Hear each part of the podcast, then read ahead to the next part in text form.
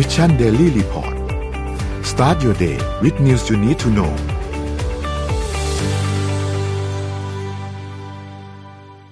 สวัสดีครับยินดีต้อนรับเข้าสู่ Mission Daily Report ประจำวันที่ 23 พฤศจิกายน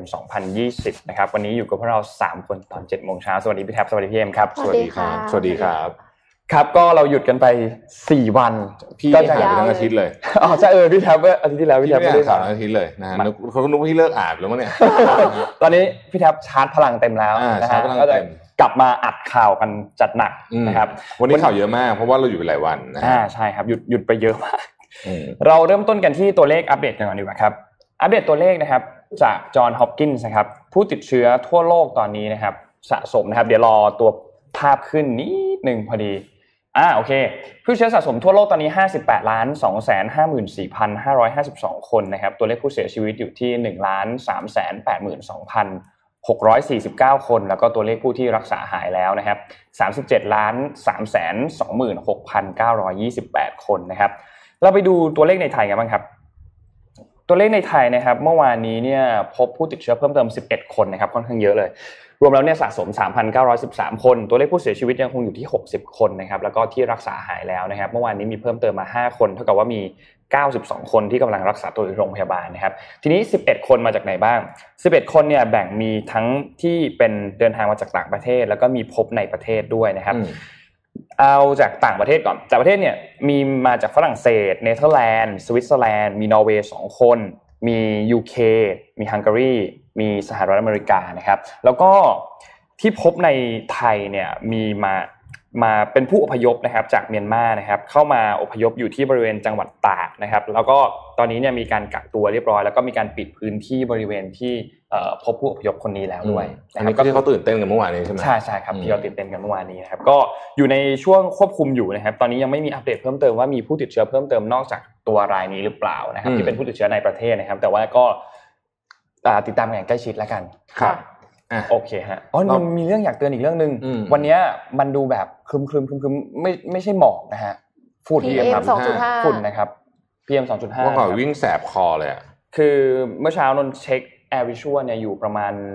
ในกรุงเทพประมาณ 130 140 ซึ่งซึ่งถือว่าอันตรายนะนะอันตรายถืว่อันตรายก็ก็ต้องกลับมาใส่แมสซึ่งคนจะต้องใส่อยู่แล้ว ใส่อยู่แล้วใช่ แต่นะฮะอาจจะต้องใส่แบบที่มันกัน PM 2.5 นิดเอนึองใช่แมสเป็นบางอัน95ไม่กันนะ ใช่ ถ้าแมสผ้าทั่วไปไม่กันอ่าต้องดูนะครับว่าไหนกันนะฮะโอเค ดูสแตทกันนิดหนึ่งนะครับ ก่อนเข้าข่าววันนี้นะฮะสแตทมาครับคือก่อนก่อนจะไปสแตทเนี่ยต้องบอกว่าตอนนี้ตัวเลขที่สหรัฐเนี่ยนะ โอ้ผู้ติดเชื้อแบบดุเดือดมากนะครับมูแวงทำลายเจ็ดสถิติวันทุกวันครับแสนกว่าตลอดนะฮะเกือบเกือบสองแสนเออใช่บางบางต่อวันขึ้นะครับไปแสนต่อวันแสนะเจ็ดนะครับอะอันนี้ให้ดูนะครับข้อตกลง RCEP นะเป็นข่าวใหญ่เมื่อสัปดาห์ที่แล้วนะครับ ให้ดูว่าข้อตกลง Trade Agreement ทั้งหมดบนโลกใบนี้เนี่ยที่เพิ่งทำไป RCEP เนี่ยนะครับ Regional Comprehensive Economic Partnership เนี่ย sizing ใหญ่ที่สุดนะฮะแล้วก็เอ่อเราก็ไปร่วมลงนามด้วยนะครับในในข้อตกลงอันนี้นะครับอะค่ะภาพถัดไปนะครับ อันนี้เนี่ยเอ่อจะให้ดูที่สหรัฐตอนนี้เนี่ยมันมีปัญหาหนึ่งซึ่งจริงๆก็เป็นปัญหาต่อเนื่องก็คือว่าโปรแกรมบางอย่างที่เป็นการช่วยเหลือนะครับครับผู้ที่พ้นได้รับผลกระทบจากโควิดเนี่ยมันกำลังจะเริ่มหมด ทีนี้เนี่ยการถ่ายโอนอำนาจจากโดนัลด์ทรัมป์กับโจไบเดนเอาเฉพาะแค่ทีมงานเนี่ยนะฮะยังทำได้ไม่ไม่ส o t h เพราะฉะนั้นเนี่ยอืมเดี๋ยวมันจะติดขัดเรื่องนี้นะฮะซึ่งเขาก็คาดการณ์ว่าเนี่ยมันจะมันจะ expire กันประมาณสิ้นเดือนธันวาเนี่ยครับนะฮะซึ่ง ณถึงวันนี้เนี่ยโดนัลด์ทรัมป์เองก็ยังไม่มีท่าทีว่าจะยอมแพ้นะฮะอ่านะครับอ่าภาพถัดไปนะครับ อันนี้ดูว่าเอ่อทีวีเนี่ยเอออันอันอันสถิติ stat นี้น่าสนใจนะฮะให้ดูว่าเด็กเด็กอายุ 18ถึง34 กับผู้ใหญ่อายุ15เนี่ยใช้เวลากับทีวีต่างกันเยอะขนาดไหนนะครับนี่คือที่สหรัฐซึ่งเป็นประเทศที่ดูทีวีเยอะนะฮะอ่าเอ่อคนอายุ 65เนี่ยดูทีวีวันละเจ็ดเจ็ดชั่วโมงนะฮะ ส่วนเด็กเนี่ยเจ็ดอยู่ดูทีวีแค่วันละชั่วโมง 30 นาทีเท่านั้นเองอ๋อนะครับเพราะฉะนั้นอันนี้รวมพวก live stream ด้วยนะอ๋อนี่มันคืออายุ 18ถึง34 ใช่ 18ถึง34นี่คือคือถึงวัยแบบใช่วัยรุ่น generation อ่าใหม่อะเนาะก็จะดูทีวีน้อยลงนะครับก็จะก็คือจะ consume content ผ่านหน้าจอมือถือเลย แต่ว่าถ้าเกิดว่าดู Netflix เปิดทีวีเนี่ยเขาก็นับเป็นทีวีนะอ๋อโอเคอะต่อนะครับ อันนี้ให้ดูสตาร์ทอัพมูลค่ามันมีเปลี่ยนแปลงนิดหน่อยเมื่อสัปดาห์ที่แล้วนะครับ ก็อันนี้เป็น 5 อันดับสตาร์ทอัพที่มูลค่าเยอะที่สุดในโลกนะครับ ByteDance ยังคงอยู่ที่ 1 นะฮะ Didi ที่ 2 นะครับ แล้วก็ SpaceX กับ Stripe ตามมาที่ 3 ที่ 4 แล้วก็ Airbnb นะเห็นไหมเห็นไหมว่าจีนเนี่ยเอ่อด้วยแม้ว่าจะดูเหมือนว่าเขาไม่น่าจะสู้อเมริกาได้ในช่วงแรกแต่สตาร์ทอัพยุคหลังของจีนมูลค่าสูงมากค่ะนะฮะอะถัดไปนะครับ เสียดายน่าจะมี Ant ด้วยเนาะอ่า เดี๋ยวเดี๋ยวจะเล่าเรื่องนี้ให้ฟังเรื่องนี้เป็นเรื่อง issue ใหญ่เลยวันนี้นะครับ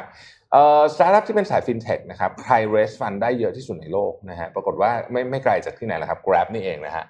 Grab เนี่ย raise fund ได้เยอะที่สุดนะครับ raise fund ไปแล้วเกือบ 1 0,000 ล้านเหรียญนะครับนี่คือฟันจริงๆนะฮะไม่ใช่ว่ามูลค่าบริษัทนะครับค่ะคือได้เงินมาแล้วจริงๆเนี่ยเกือบ 1 0,000 ล้านเหรียญนะครับโดยใน 1 0,000 ล้านเหรียญเนี่ยก็มีจาก ยักษ์ใหญ่บริษัทยักษ์ใหญ่ของประเทศไทยหลายเจ้าเหมือนกันนะครับที่ไปครับร่วมลงทุนกับ Grab นะฮะอะผมมันต่างกันเยอะเลยนะอันดับหนึ่งต่างกันเยอะนดับสงใช่ต่างกันเยอะมากเลยคืออันเนี้ยเรสซันได้เยอะจริงได้เงินสดมาเยอะจริงนะฮะอ่าภาพถัดไปนะครับหมื่นล้านเหรียญนี่สามแสนล้านเนี่ยเยอะมากนะฮะอันนี้ให้ดูว่าเอ่อเรื่องนี้น่าสนใจเพราะว่ามันเดี๋ยวมันจะเกิดขึ้นในประเทศไทยเร็วๆนี้เหมือนกันนะครับ personal loan เนี่ยคือ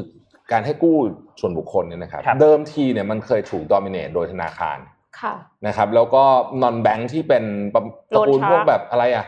ไม่ไม่ไม่อ๋อพวกแบบเหมือนแบบเอ่อที่เป็น leasing อะ leasing พวกเนี้ยนะครับครับอ่า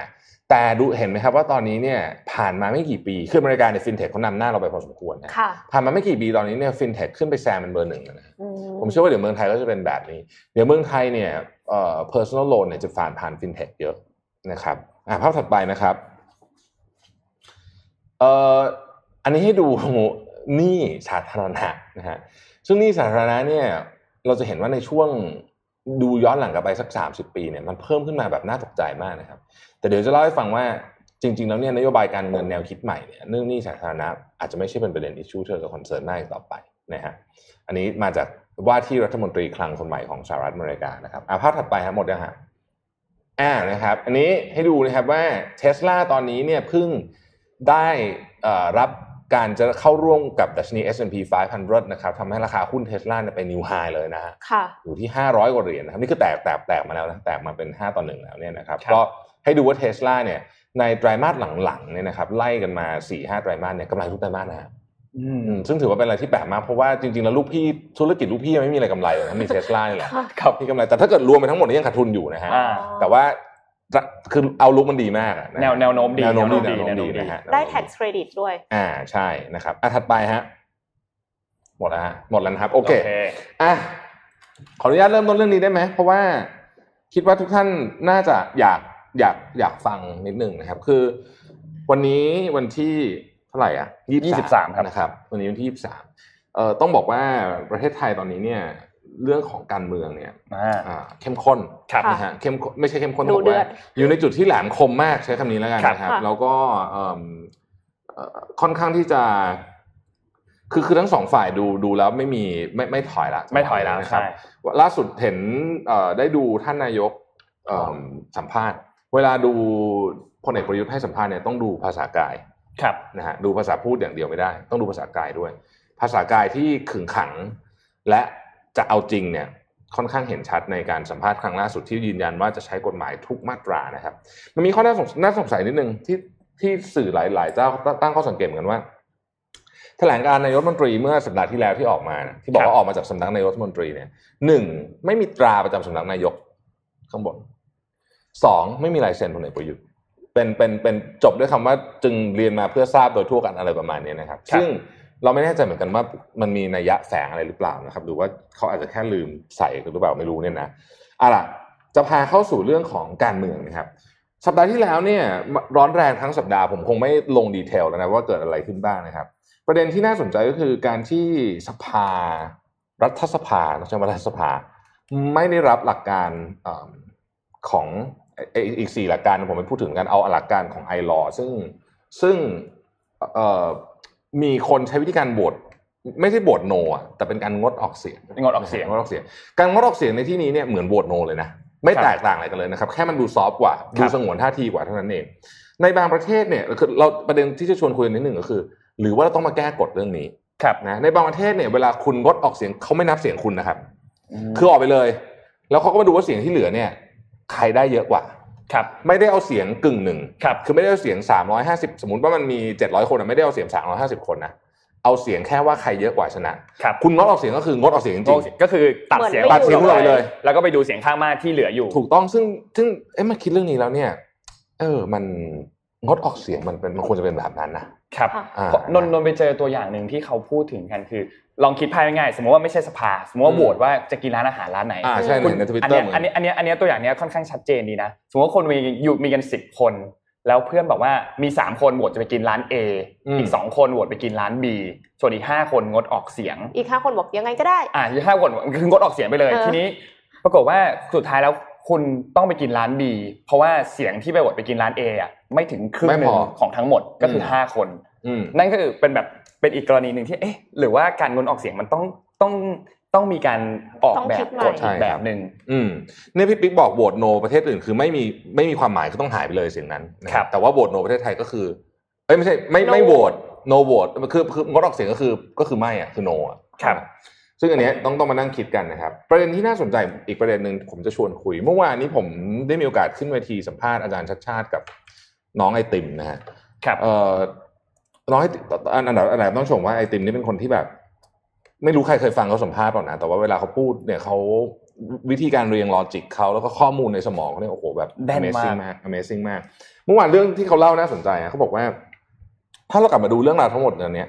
สิ่งหนึ่งที่มันสร้างความขัดแย้งมากที่สุดเนี่ยก็คือกติกาที่ไม่เป็นธรรมค่ะนะฮะ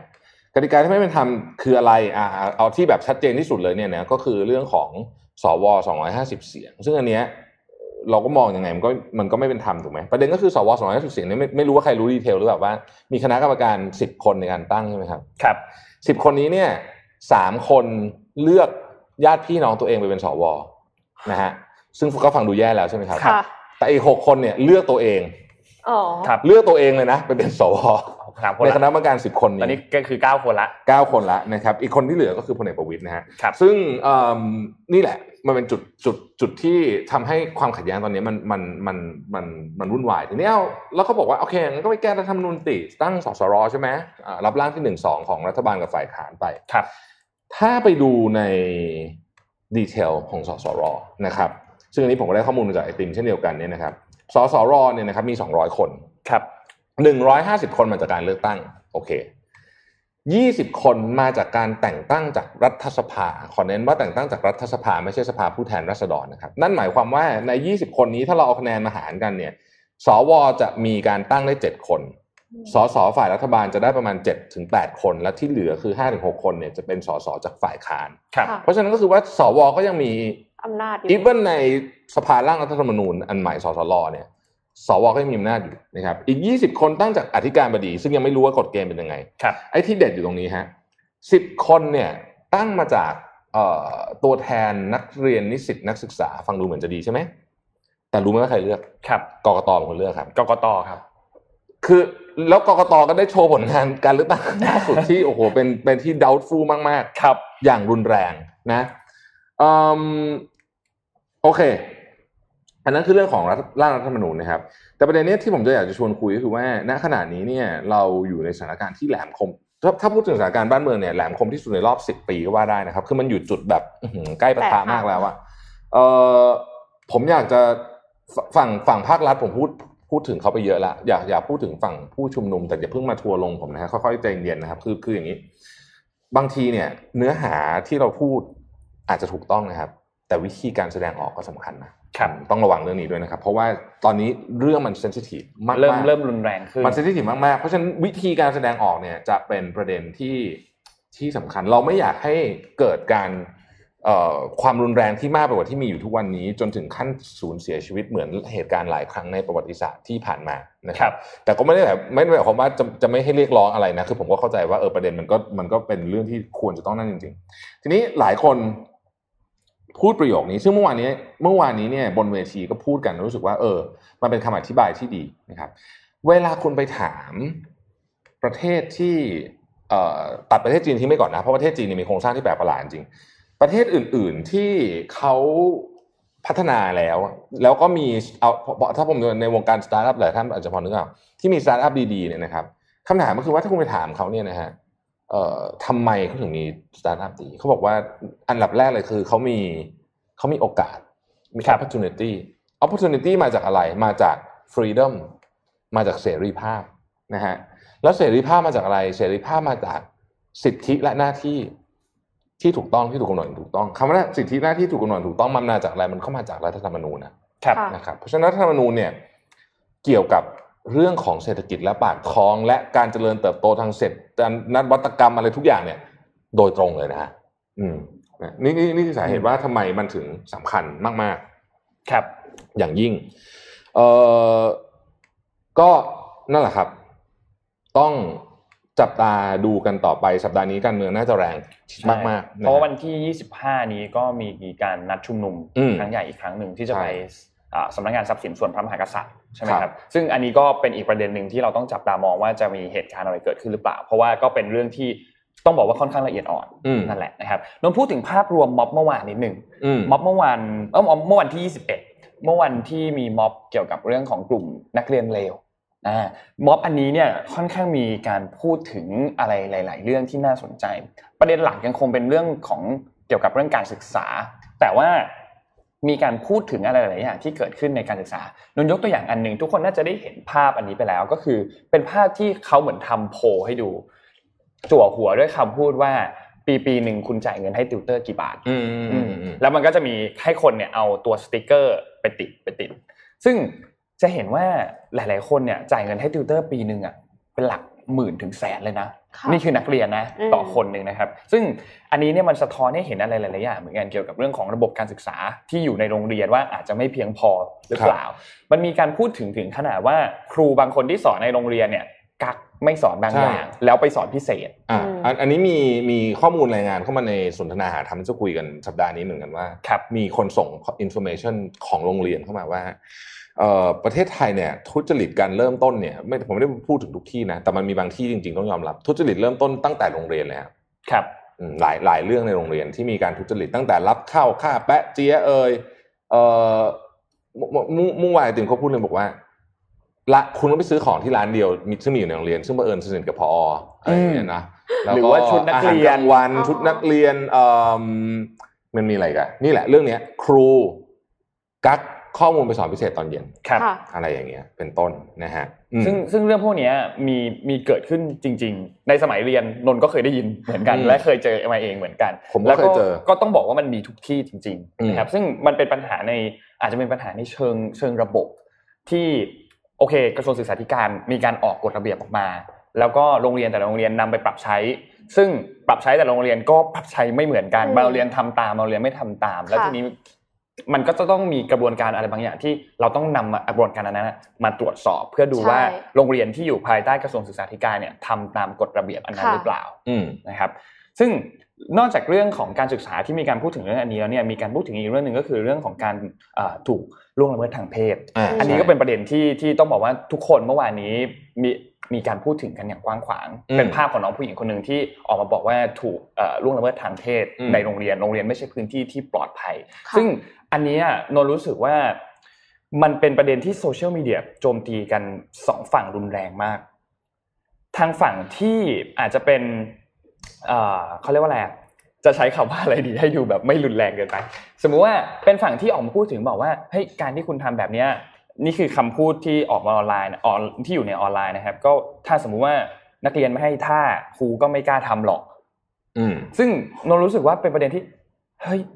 ทำไมถึงพูดแบบนี้เออะอคืออมคือกล้าแบบว่าตัดสินใช่ล่วงหน้าไปเลยแบบนี้ได้เลยคือคือเขาอันนี้ก็คือภาษาอังกฤษเขาเรียกว่า victim blaming ใช่เป็นเป็นนะฮะเป็นเป็นการแบบไปไปโทษเหยื่อเลยอะใช่ซึ่งนนท์รู้สึกว่าเราเราไม่มันมันไม่ว่าเขาจะทำตัวยังไงหมายถึงว่าไม่ว่าเหยื่อจะเป็นยังไงจะแต่งตัวยังไง หรือจะอะไรก็ตาม คนทุกคนไม่มีสิทธิ์ล่วงละเมิดทางเพศอีกฝ่ายอืมไม่มีสิทธิ์ล่วงละเมิดทางเพศด้วยกันเลยด้วยซ้ำอืมซึ่ง ไออันนี้ก็มีการทำโพลเหมือนกันใช้สติกเกอร์แปะเหมือนกันเลย แล้วก็อาจจะมีมีพูดว่าเคยถูกเอ่อดึงสายเสื้อในเคยถูกดึงกางเกงนพวกนนท์ยังเคยถูกดึงกางเกงกันเองเลยเวลาแบบใส่แต่ว่าชุดด้วยใส่ชุดพละอะด้วยด้วยนักเรียนกันเองวะใช่ด้วยนักเรียนกันเองเอออันนั้นเป็นด้วยนักเรียนกันเออเองเหมือนกัน ซึ่งมันก็เป็นหนึ่งในในในในการถูกแบบเอ่อ harassment เหมือนกันนะอืมแล้วก็มีการเอ่อทำโพลว่าโดนในสถานที่ไหน เช่นในสถานศึกษาในค่ะครอบครัวอ่าหรือว่าในหมู่เพื่อนในอะไรเงี้ยซึ่งมันก็มีประเด็นอะไรพวกเนี้ยค่อนข้างเยอะมาก ซึ่งนนท์รู้สึกว่าม็อบอันเนี้ยที่ที่ที่เอ่อน้องๆนักเรียนเลวออกมากันเนี่ยมันเป็นการตั้งคำถามถึงอำนาจของครูอำนาจของอะไรต่างๆ ที่ในเรื่องบางเรื่องไม่ถูกตั้งคำถามอืมเช่น เรื่องการใส่ถุงเท้ายาว เรื่องการตัดผมอืมเรื่องอะไรพวกเนี้ยเรื่องอะไรต่างๆ ที่มันมีหลายประเด็นมากคืเกิอดขึ้นคือประเทศเรามันถ่ายทอดระบบอำนาจนิยมมานาน ครับนะฮะบางทีซึ่งเอาเราเคยเจอนี้แบบพูดตรงๆเลยก็คือว่าบางทีผู้ใหญ่เถียงเด็กไม่ได้ก็ใช้เสียงดังหรืออำนาจเข้าข่มค่ะนะเหตุการณ์แบบนี้ผมก็เคยเจอในในโรงเรียนเองครับแล้วหก็รือใช้ความเป็นแบบอาวุโสอาวุโสอ่าใช้ความอาวุโสโดยที่ไม่ได้พูดถึงหลักเหตุผลใดๆทั้งสิ้นก็แค่เพราะว่าฉันอายุเยอะกว่าเธอเธอต้องฟังฉันครับซึ่งจริงๆมันก็ถ่ายทอดมาถึงระบบโซตัสในมหาวิทยาลัยด้วยนะนี่ก็ก็ต้องบอกว่าเกี่ยวกันไปหมดเลยนะครับโอ้สมัยก่อนนี่รุ่นพี่แบบโตสองปีนี่แบบโอ้โหต้องแบบทำความเคารพอะไรกันวุ่นวายซึ่งแบบเรามาดูแต่แต่ผมไม่เคยเข้าไม่เคยทำอะไรอย่างนี้เลยนะคือผมนี่เป็นคนต่อต้านอย่างนี้มาตั้งแต่เด็กๆอยู่แล้วนะคือเป็นแบบนั่นมาคือคือคือมีความรู้สึกว่าเออเรื่องเนี้ยเดี๋ยวจะไปเจาะประเด็นเรื่องโรงเรียน เพราะว่าโรงเรียนควรจะต้องเป็นสถานที่ปลอดภัยครับเพราะว่ามันเป็นที่ที่ปลูกบ่มเพาะเด็กนะครับจริงค่ะซึ่ง ถ้ามันเป็นสถานที่ที่ไม่ปลอดภัย แล้วเราเชื่อว่ามีการล่วงละเมิดทางเพศในโรงเรียนเยอะมากที่ไม่เป็นเคสออกมาเนี่ยครับที่เป็นเคสออกมาเราก็จะเห็นใช่ไหมที่มันรุนแรงมากๆเนี่ยอ่าแต่ว่ามันจะมีที่ไม่เป็นเคสออกมาที่เชื่อว่า เดี๋ยวเราต้องมาค่อยๆแงะกันแล้วแล้วถ้าเกิดมีคนเริ่มพูดเดี๋ยวมันจะมีคนค่อยๆพูดอ่ามาเพิ่มให้ขึ้นให้คือถ้าเราสามารถพูดจนมันเป็นเรื่องปกติได้เนี่ยอืมนนท์นนท์คิดว่าอาจจะมีอะไรใครหลาย ๆ คนออกมาทำแบบเดียวกันคือคือลองคิดดูสิว่าไม่ต้องร่วงเลยเรื่องล่วงละเมิดทางเพศเนี่ย เป็นเรื่องของเด็กที่อาจจะเอ่ออาจจะอาจจะโตนิดหนึ่งนิดนิดโตขึ้นมานิดหนึ่งถูกไหมฮะเราลองคิดถึงเคสกรณีน้องเด็กอนุบาลจำได้ไหมพอไปขุดปุ๊บโอ้โหเจอแบบ เยอะมาก เยอะมากจนตกใจว่าหลยเคสโอ้โหเฮ้ยมันมีอะไรเยอะขนาดนี้อืมจริงเหรอนี่นี่มันอะไรวะเนี่ยอืมใช่ไหมก็นั่นแหละฮะแล้วมันจะเป็น trauma ติดไปตลอดชีวิตอ๋อแน่นอนเป็น trauma ติดไปตลอดชีวิต คือมันจะมันเป็นเรื่องเกี่ยวกับพัฒนาการสำคัญมากใช่นะครับ เอาเราพาสู่เรื่องการเมืองแบบเร็วๆนิดนึงนะครับพาไปดูวัคซีนที่สหรัฐอเมริกานะสัปดาห์นี้มีข่าวใหญ่ข่าวสำคัญไม่ใช่ข่าวใหญ่ เรื่องที่คนเขารอคอยกันมากๆก็คือว่าเอ่อการเข้าไปให้วัคซีนของไฟเซอร์จะเข้าไปได้รับการพิจารณาจากบอร์ดของ FDA นะครับ ซึ่งเอิ่มคณะทำงานของของรัฐบาลสหรัฐเนี่ยบอกว่าคนที่เขาเขาหวังว่านะคนที่จะได้รับวัคซีนวันแรกคนแรกเนี่ย จะอยู่ที่ประมาณวันที่ 11 หรือ 12ธันวาคมนี้เลยนะโอ้โหนะฮะเร็วมากนะครับอีกไม่ถึงเดือนแล้วนะอันนั้นคือมีความหวังและมีความหวังนะฮะครับแต่ก็แต่ก็ไม่รู้เหมือนกันว่าจะเป็นอย่างนั้นหรือเปล่า เพราะว่าก็ยังไม่มีไม่มีใครรู้ว่า FDA ใช้เวลาเอ่อพิจารณาขนาดไหนนะครับแล้วก็เอ่อแรงกดดันจากรอบข้างที่กดดัน FDA เนี่ยก็ค่อนข้างเยอะทีเดียวแต่ว่าผู้อำนวยการ FDA เขาก็ออกมาแถลงนะเขาบอกว่าเขาเข้าใจนะว่าทุกคนอยากได้เร็วครับแต่อย่างไรก็ตามเนี่ย FDA มีหน้าที่ที่จะทำให้การการพิสูจน์ ตรวจสอบและขึ้นบัญชีวัคซีนอันนี้เนี่ยเป็นไปตามหลักวิทยาศาสตร์ และมาตรฐานสูงที่สุดของค่ะ FDA นะครับ เพราะฉะนั้นก็ก็เขาก็จะแม้ว่าจะกดดัน แต่ก็ก็ก็ไม่สามารถจะเร่งอะไรได้มากนะครับสิ่งที่สิ่งที่เขาพยายามขอร้องกันตอนนี้ก็คือว่าหนึ่ง Thanksgiving Thanksgiving อะ หยุดไปก่อน อย่าอย่าไปเจอญาติคือ Thanksgiving นี่มันเป็นมาตรมันเป็นช่วงเวลารวมญาติเลยนะใช่ไหมใช่ก็อย่าไปเจอกันนะฮะเขาขอร้องกันนะว่าอย่ากินไปไก่งวงผ่านซูมเอนะอคะเอออย่าอย่าไปเจอกันเพราะว่าชอบเพราะว่ากินไก่งวงพันซุป Thanksgiving เนี่ยคือ คือ มันเป็นเหมือนตรุษจีนเลยอะอ่าคือคนจากแล้วแล้วคนอเมริกันไม่ค่อยอยู่ด้วยกันถูกไหมครับแต่ว่า Thanksgiving เนี่ยทุกคนจะกลับมารวมกันที่บ้านของคุณพ่อมันเป็นคุณแงานรวมญาติ ใช่ ซึ่งแล้วลองนึกถึงสภาพงานรวมญาติตอนโควิดสิครับครับ คุณมาจากไหนก็ไม่รู้มารวมกันเนี่ยนะครับเพราะฉะนั้นเขาเลยบอกว่าปีนี้เนี่ยขอให้งดธรรมเนียมเรื่องการมาเจอกันในตอน Thanksgiving ได้ไหมแล้ว Black Friday อะค่ะครับ เออ Black Friday ก็หนักขอไปช้อปปิ้งออนไลน์ได้ไหมคือไอ้ไอ้อ่าโอ้โหถ้าเกิดไปช้อปปิ้งกันในร้าน Black Friday นี่ตายนะต่อตอนนั้นคิวติดกันแบบแล้วคือคือครับคือต้องบอกว่าในอเมริกาเรื่องของ Black Friday นี่มันแบบเป็นใหญ่มากเป็นทุกคนรอคอยอะมันยิ่งใหญ่กว่าจะต้องช็อปตอน11เนี้ยอะใช่ยิ่งใหญ่กว่า11 11เอ่อแล้วถ้าเคยดู Black Friday เนี่ยคือผมผมเคยไปอยู่ในสถานการณ์ Black Friday คือคนนี่แบบจะแบบฆ่ากันจะจะแบบคือถ้าจะปีนหัวอยู่แล้วครับช้อปปิ้งอะนะครับหวังหวังว่าภาพนั้นจะไม่เกิดถ้าเกิดภาพนั้นเกิดแล้วก็ superspreader แน่นอนนะคครับแต่ว่าประเด็นนี้ก็เป็นประเด็นที่น่าสนใจนะที่อเมริกาตอนนี้เนี่ยพอเขาบอกว่าขอให้งด Thanksgiving เนี่ยคือมันมันเหมือนคือคือมันเป็นเทศกาลที่สำคัญที่สุดเทศกาลหนึ่งของปีค่ะโดยเฉพาะถ้าเกิดพูดถึงเรื่องครอบครัวนะครับเอ่อใครที่ไม่มีคือสมัยก่อนที่ผมตอนตอนผมอยู่ที่นู่นเนี่ยช่วง Thanksgiving เนี่ยเอ่อเพื่อนที่เป็นคนอเมริกัน local เนี่ยเขาถึงขั้นชวนเราไปกินข้าวที่บ้านด้วยเลยนะเพราะว่าเขาเหมือนกับว่าเขารู้สึกเขารู้สึก sad แทนเรามากที่อ๋อที่เราไม่มีครอบครัวเราต้องอยู่อยู่อะคนเดียวนึกออกไหมซึ่งเราก็ไม่ได้รู้สึกอะไรเลยนะครับแต่ว่า แต่ว่าเนี่ยคือคือสำหรับคนอเมริกันเนี่ยเทศกาลนี้ครับมันสำคัญมาก ๆ ใครที่เอ่อไม่ได้เจอไม่ได้เจอกับพ่อแม่มาทั้งปีเนี่ยยังไงก็ต้องกลับไป Thanksgiving ครับแต่ปีเนี้ยเขาจะขอรัฐบาลขอร้องต้องมีการปรับตัวกันหน่อยไม่ให้กลับ ไม่ให้กลับนะฮะราะว่าไม่งั้นเนี่ยรับรเรื่อองงเรื่องยาวโมแน่โหนอนลานแน่นอนนะเพราะว่าตอนนี้ผู้ติดเชื้อสหรัฐเองก็ก็ก็จะแตะสองแสนต่อวันแล้วนะอืม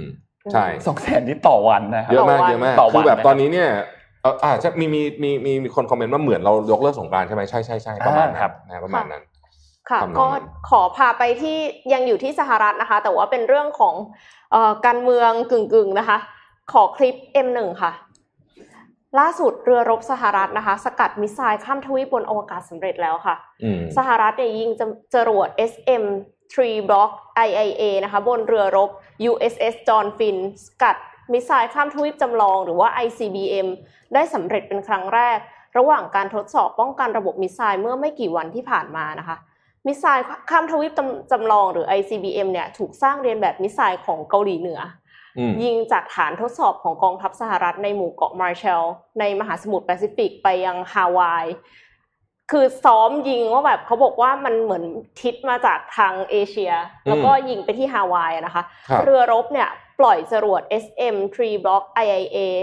ซึ่งใช้ระบบ Aegis นำวิถี พุ่งสกัดขณะบินอยู่ทางตะวันออกเฉียงเหนือของเกาะฮาวาย โดยครับที่โจมตีเป้าหมายอย่างแม่นยำที่ความสูงถึงกว่า 3,000 กิโลเมตรสามพันกิโลเมตร3,000 กิโลเมตร ก็เลยเป็นถือถือว่าเป็นแบบ นอกชั้นบรรยากาศของโลกอะ่ะคือครับเป็นอวกาศไปแล้วอะค่ะครับก็คือระเบิด อันเนี้ยคือมันจะปนกันระหว่างภาพจริงกับภาพที่เขาคิดเรื่องเทคโนโลยีอะเหค่ะอนเป็น simulation ขึ้นมาแบบนั้นเป็น simu lation ด้วยแล้วก็คือให้เห็นด้วยว่าแบบมันมีการยิงขึ้นไปแล้วจริงๆไอ้ภาพดำๆที่เป็นแบบ crash กันอ๋อนะคะครับอันนั้นน่ะคือของจริงครับอ่าว่าว่ามันไป crash กันข้างบนแล้วนะคะ ก็คือเจ้าหน้าที่ของสหรัฐเนี่ยก็ระบุว่าการที่มีเรือรบ ยิงสกัดขีปนาวุธข้ามทวีปได้เนี่ยก็เป็นการเพิ่มขีดความสามารถป้องกัน missile นะคะ แล้วก็ถึงแม้ว่าสหรัฐเนี่ยจะสร้าง ICBM ขึ้นมาเลียนแบบเกาหลีเหนือ แต่เกาหลีเหนือไม่ใช่ประเทศเดียวที่อาจจะยิง missile ไปหาสหรัฐใช่เพราะว่าอิหร่านเองเนี่ยก็น่ากลัวเหมือนกันครับอิหร่านก็ยังมีความร่วมมือกับเกาหลีเหนือในการพัฒนา missile ด้วยครับถึงแม้ว่าปัจจุบันนี้เนี่ยเท่าที่ข่าวมันออกอะอิหร่านอะมีมิสไซล์ที่เอ่อ ไกล 2,000 กิโลเมตรอะอาจจะยังไม่ได้แบบ powerful มากอะไรเงี้ยค่ะ แต่ว่าสิ่งที่สหรัฐแบนซึ่งก็คือความร่วมมือระหว่างอิหร่านกับเกาหลีเหนือในการพัฒนามิสไซล์เนี่ยอิหร่านบอกว่าฉัน cancel เองก็ได้นะอืม unilateral อืมทำโดยฝั่งเดียวก็ได้ เพราะฉะนั้นก็คือน่ากลัวมากนะคะก็ต้องติดตามว่าโจไบเดนจะสามารถกอบกู้ความสัมพันธ์ระหว่างอิหร่านกับสหรัฐได้หรือเปล่า เพราะว่าคืออย่างสำนักข่าวอัลจาซีราเขารายงานว่า จริง ๆ แล้ว nuclear deal อะค่ะ ที่ทรัมป์ถอนตัวเนี่ยอืมโจไบเดนสามารถที่จะ undo สิ่งเหล่านั้นได้ภายใน 3 executive order ใช่ แค่แค่สามคำสั่งบริหารของประธานาธิบดีเนี่ยสามารถที่จะ undo สิ่งที่ทรัมป์เคยแบบเหมือนกับเออไม่เอาละไม่ต้องมาตกลงกันแล้วเรื่อง nuclear deal ฉันไม่เชื่อแกหรอกอะไรอย่างเงี้ยอืมคือเพราะฉะนั้นคือถ้าสมมติว่าโจไบเดนตัดสินใจเนี่ยก็ไม่น่าจะเป็นเรื่องที่ยากขนาดนั้นครับปัญหาคือผลกระทบที่จะเกิดขึ้นต่อประเทศ ในตะวันออกกลางอื่นอืมๆที่แต่เดิมคือทรัมป์แบบว่าไปทำให้เกิดดีลขึ้น ตอนนี้เอากลับไปหาอิหร่านเอาประเทศพวกนั้นจะหาว่าไปช่วยไปช่วยเทอร์ริสอีกหรือเปล่า ครับ พูดถึงตะวันออกกลางทรัมป์เนี่ยต้องบอกว่าแสบจริงๆครับเพราะอะไรรู้ไหมครับเดี๋ยวเดี๋ยวนนท์มีอีกเรื่องการเมืองอเมริกาให้ด้วย เดี๋ยวอะแต่เดี๋ยวหลังเจ็ดโมงครึ่งสัปดาห์ที่แล้วไมค์ปอมปิโอครับนะครับรัฐมนตรีว่าการกระทรวงกลาโหม เอ๊ะ การต่างปการะเทศการต่างประเทศเจ้าเจ้าเจ้ากรกระทรวงการต่างประเทศนะครับ ของสหรัฐอเมริกา ก็ไปเยี่ยมไวนารีครับก็คือที่ผลิตไวน์นั่นเองนะครับซึ่งแค่ไปเยี่ยมไวนารีเฉยๆเนี่ยมันก็คงจะไม่เป็นปัญหาอะไรหรอกเพราะเอิค่ะญเผอิญไอ้ไวนารีเนี่ยมันอยู่ในเขตเวสต์แบงก์ซึ่งเป็นพื้นที่ปกพื้นที่ครอบครองของอิสราเอลอยู่ตอนนี้แต่เป็นข้อพิพาทระหว่างอิสราเอลกับปาเลสไตน์นะครับเป็นการแสดงจุดยืนที่ไม่ควรคือต้องบอกว่าไปโยน คือไม่มีอะไรเลยอะอยู่ดีๆก็ไปโยนน้ำมันเข้ากองไฟครัซะบเฉยๆอย่างนั้นเลยเนี่ยนะครับเอ่อซึ่งแน่นอนว่าสร้างความไม่พอใจให้กับชาวปาเลสไตน์อย่างมากเลยทีเดียวนะฮะคือเรื่องนี้เนี่ยต้องบอกว่ารัฐบาลของโดนัลด์ทรัมป์ตอนนี้เนี่ยอยู่ในช่วงของการถ่ายโอนอำนาจการตัดสินใจส่งผู้เรียกว่าเป็นรัฐมนตรีคนที่สำคัญที่สุดเนี่ยนะ Secretary of State นี่คือสำคัญที่สุดเนี่ยนะครับ ไปที่พื้นที่ขัดแย้งแบบเวสต์แบงค์เนี่ย ถือว่าเป็นเรื่องที่ ไม่ควรทำอย่างยิ่งเลยนะไม่ควรทำอย่างยิ่งอันนี้จะทิ้งระเบิดไว้ให้รัฐบาลของโจไบเดนเต็มๆมากๆตอนนี้เนี่ยหน่วยเอ่อเหล่าบรรดาประเทศของอาหรับต่างๆเนี่ยก็ออกมาแสดงความไม่พอใจเรื่องนี้อย่างมากเลยเนี่ยนะครับ คือจริงๆเรื่องนี้มันต่อเนื่องมาจากหลายเรื่อง เรื่องเรื่องแรกก็คือว่าการที่รัฐบาลของทรัมป์เนี่ยไปทำเขาเรียกว่าสัญญาสนธิสัญญาสันติภาพระหว่างอิสราเอลกับ UAE แล้วก็บาห์เรนจำได้ไหมเมื่อสักสองเดือนที่แล้วเนี่ยนะอันนั้นก็เรื่องหนึ่งแต่ว่าอันเนี้ยอันเนี้ยอันนี้เป็นการแสดงเชิงสัญลักษณ์ที่ ต้องบอกว่าจะจะต้องเดี๋ยวโจไบเดนต้องไม่แก้ปัญหาเรื่องนี้ เพราะว่าความขัดแย้งในวันออกกลางเนี่ยยังไม่ยังไม่ได้หายไปไหนนะฮะแค่มัน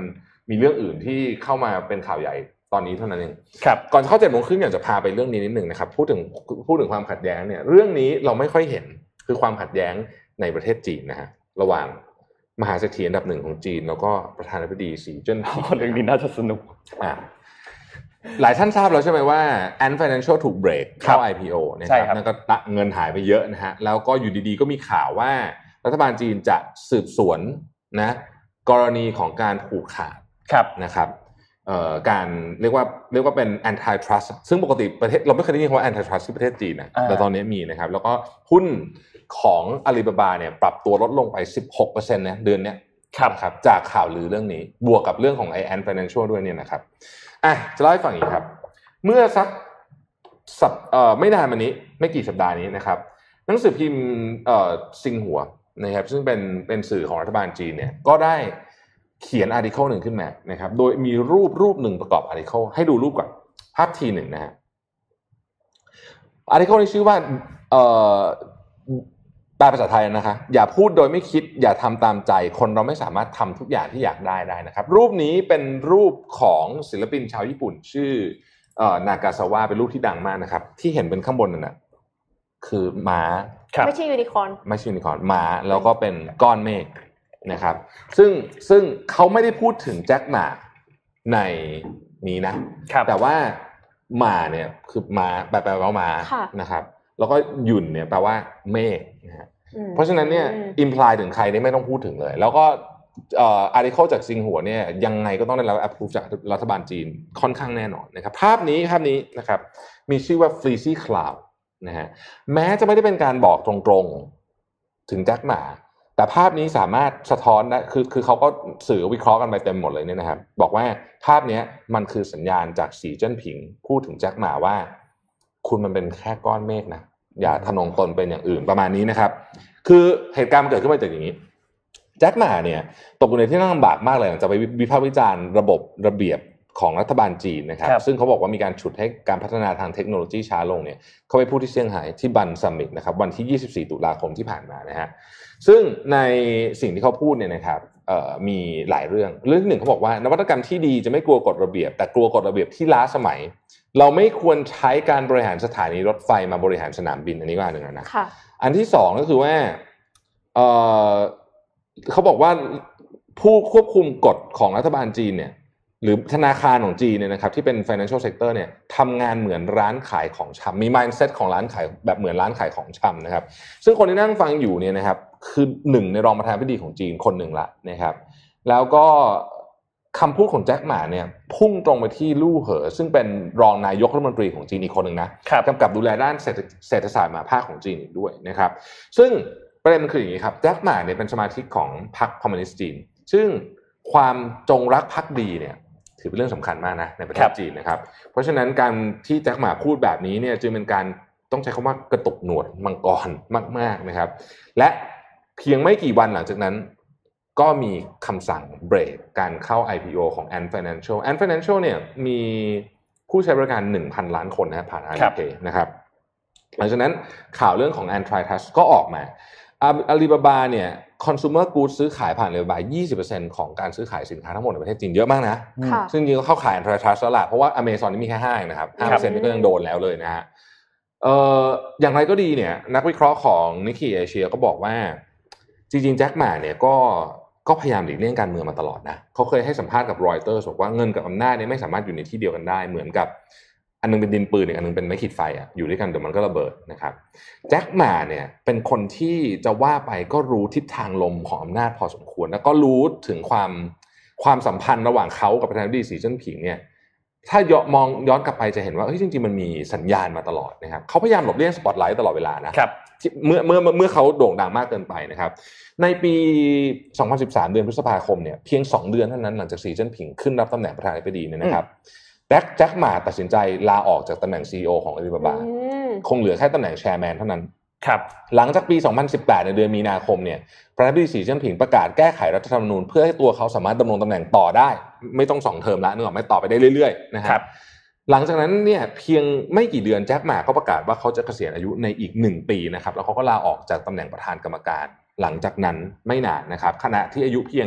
55 ปีเท่านั้น ซึ่งถือว่าอายุน้อยมากนะสำหรับค่ะคนที่ตั้งบริษัทขึ้นมาเองในปกติ 55ครับทุกคนไม่หรอกยัง active หมดนะฮะเอ่อ ดูเหมือนว่าแม้ว่าแจ็คหม่าจะพยายามหนีจากสปอตไลท์แต่สปอตไลท์ก็มาส่องหาเขาจนได้นะครับ ล่าสุดเนี่ยนะครับเอ่อเมื่อวันที่ 12 พฤศจิกายนที่ผ่านมาเนี่ยนะฮะสีเจิ้นผิงไปเยี่ยม museum อันหนึ่ง ชื่อนันตง museum แล้วก็เขาก็พูดถึงผู้ก่อตั้งพิพิธภัณฑ์ชื่อ ชื่ออะไรช่างมันเถอะไม่สำคัญ แต่เขาพูดถึงว่าคนนี้เนี่ยเป็นนักธุรกิจที่มีความรับผิดชอบต่อสังคม เป็นต้นแบบที่ดีของนักธุรกิจทุกคนและสีเจิ้นผิง ปิดท้ายบอกว่า นักธุรกิจ ที่ดีต้องไม่เห็นแก่ตัวอืมนะครับ ซึ่งอันเนี้ย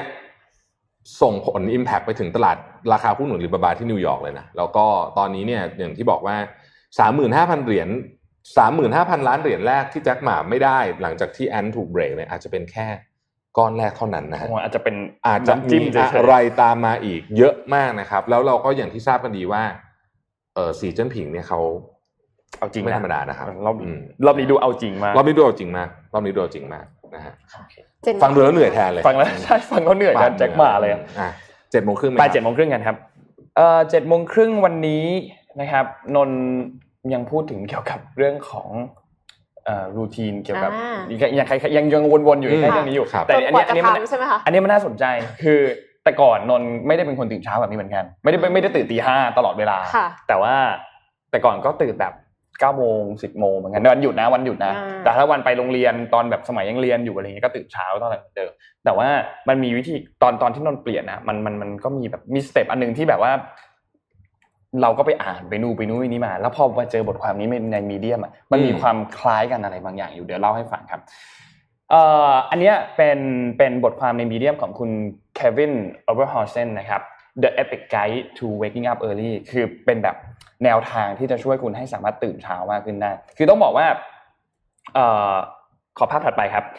How I went from not a morning person to early bird คือจากคนที่แบบไม่ได้แบบไม่ไม่ไม่ชอบตื่นเช้าอะไปสู่แบบ early bird คือคนที่แบบตื่นเช้ามากๆเขาก็มีไกด์หลายข้อเหมือนกัน แต่ว่านนรวบมาให้เหลือประมาณ 6 ข้อนะครับ ไปที่ข้อแรกก่อน ข้อแรกคือ อันเนี้ยมันคล้ายๆกับเรื่องหลายๆเรื่องเลยคือ คุณต้องหยุดพูดก่อนว่า stop saying you are not a morning person อันนี้คือถ้าคุณมีความต้องการที่จะเฮ้ยเราอยากตื่นเช้าขึ้น อยากเป็นคนอ่ามี morning routine อืมที่แบบชัดเจนตื่นตีห้าออกไปวิ่งออกไปทำอะไร หรือว่ามาทำอะไรเงียบๆตอนช่วงเช้าบ้างเขาบอกว่าเฮ้ยอันเนี้ยมันคล้ายๆกับเวลาคุณ บอกว่าทำไม่ได้อะใช่เหมือนเหมือนเหมือนประมาณว่าอ่า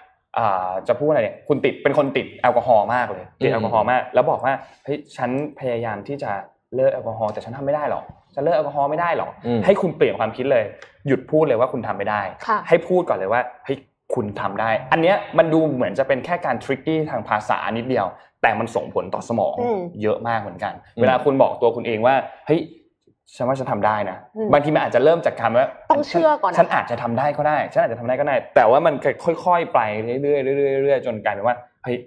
ฉันทำได้ค่ะพอมันเป็นแบบนั้นแล้วเนี่ยคุณก็จะค่อยๆเริ่มแล้วว่า โอเค ถ้าเราต้องการจะตื่นเช้ามันต้องทำยังไงบ้างอืมหามันมีวิธีเทคนิคมันมีเทคนิคอันหนึ่งที่ที่โนรู้สึกว่ามันสำคัญมากๆ ก็คือเดี๋ยวพอไปไปข้อสองเลยครับ คือ get clear on why you want to wake up early คุณต้องมี why ที่สำคัญจริงอันเนี้ย why เนี่ยสำคัญมากเลยแน่นอนใช่หนังสือ Simon Sinek นะครับไปอ่านได้ค่ะ Start with why นะครับคือเมื่อไหร่ก็ตามที่คุณรู้แล้วว่า คุณจะตื่นเช้ามาทำอะไร เช่น มีหนังสือที่ต้องเขียนและอยากได้ช่วงเวลาเงียบๆค่ะตอนเช้า มีหนังสือที่อยากอ่านตอนเช้าเงียบๆหรือว่าอีเวนตื่นมาเล่นเกมก็ได้ตอนช่วงเรียนนนจะเล่าให้ฟังตอนนนเรียนตอนนั้นเนี่ยนนต้องไปขึ้นรถไฟอะประมาณ7จ็ดโมงสี่สิบ เป็นเจ็ดโมงเจ็ดโมงครึ่งเจ็ดโมงสี่สิบอะไรประมาณเนี้ยเพราะฉะนั้นนนต้องตื่นเช้าประมาณ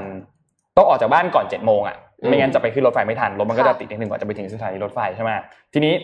นนด้วยความที่แบบว่าพอกลับบ้านมาตอนเย็นแล้วมันเพลียแล้วอะอยากนอนแล้วอะแต่ใจก็อยากเล่นเกมมากเหมือนกัน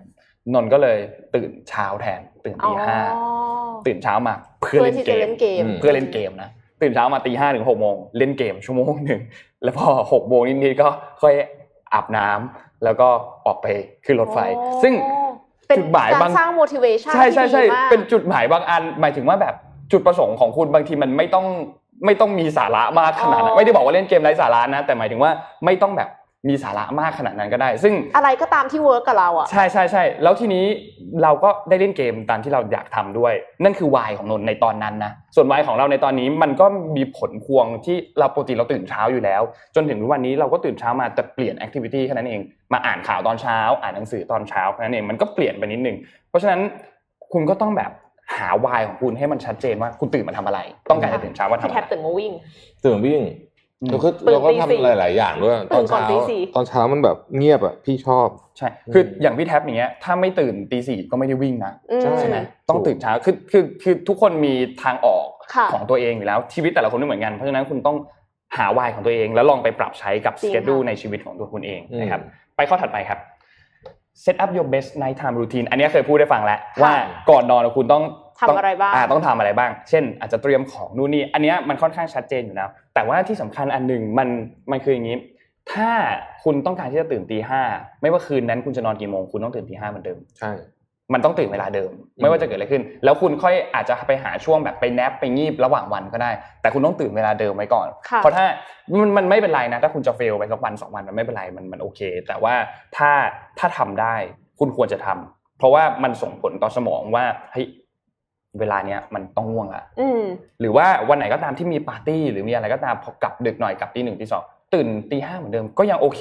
แต่ไปหาเวลางีบระหว่างวันแทค่ะนหรือว่าถ้ามันเป็นวันหยุดอะไรอย่างเงี้ยคุณตื่นมาตีห้าแล้วคุณอาจจะแบบว่าโอเค ลงไปกินข้าวทำนู่นทำนี่แล้วระหว่างวันคุณค่อยมานอนก็ได้ในช่วงวันหยุดอะไรเงี้ยแต่ว่าพยายามทำเวลาทุกอย่างให้ให้ร่ามังนกายมันปรับ ให้มันปรับให้มันเหมือนเวลาเดิมตลอดเวลานะครับ ข้อต่อไปครับ make it non negotiable or commit คือ ต้องให้มันแบบ non negotiable อะเรื่องเนี้ยมันคือสมมุติว่า เราเนี่ยต่อต่อสู้กับตัวเองมากที่สุดแล้วทุกคนต่เอรองใช่ทุกคนต่อสู้กับตัวเอง เวลาแบบว่าใช้นาฬิกาปลุกอะทุกวันนี้นนนนนนนนนนจะมีความแบบเฮ้ยวันนี้ตื่นก่อนนาฬิกาปลุกไหมชนะตื่นตื่นตื่นมาปิดนาฬิกาปลุกอะอืมไม่ต้องไม่ได้ยินเสียง การได้ยินเสียงนาฬิกาปลุกนี่มันแบบเป็น มันรบกวนส่วนประสาทมันมากมันมันเป็นการแบบว่าปวดมันปวดหัวมากนะตอนเช้าอะแต่ก็ต้องตั้งอยู่ดีอะอืมซึ่งซึ่งทุกวันนี้ก็พยายามที่จะตื่นขึ้นมาอ่าก่อนที่จะนาฬิกาปต้องลุกมันจะตั้งตือนเสียงนาฬิกาปลุกที่เรากลัวด้วยปะเราจะได้แบบใช่ลุกใช่ขึ้นใช่มาตื่นเสียงนาฬิกาปลุกต้องเป็นเสียงที่น่ากลัวมากอ๋อของรนอะมันนนจะเป็นเสียงแบบเหมือนเสียงแบบ แบบไซเรนดังๆเลยอะแบบว่าน่ากลัวน่ากลัวหน่อยอะไรเงี้ยซึ่งมันแบบว่าเราไม่สามารถที่จะตั้งนั่ง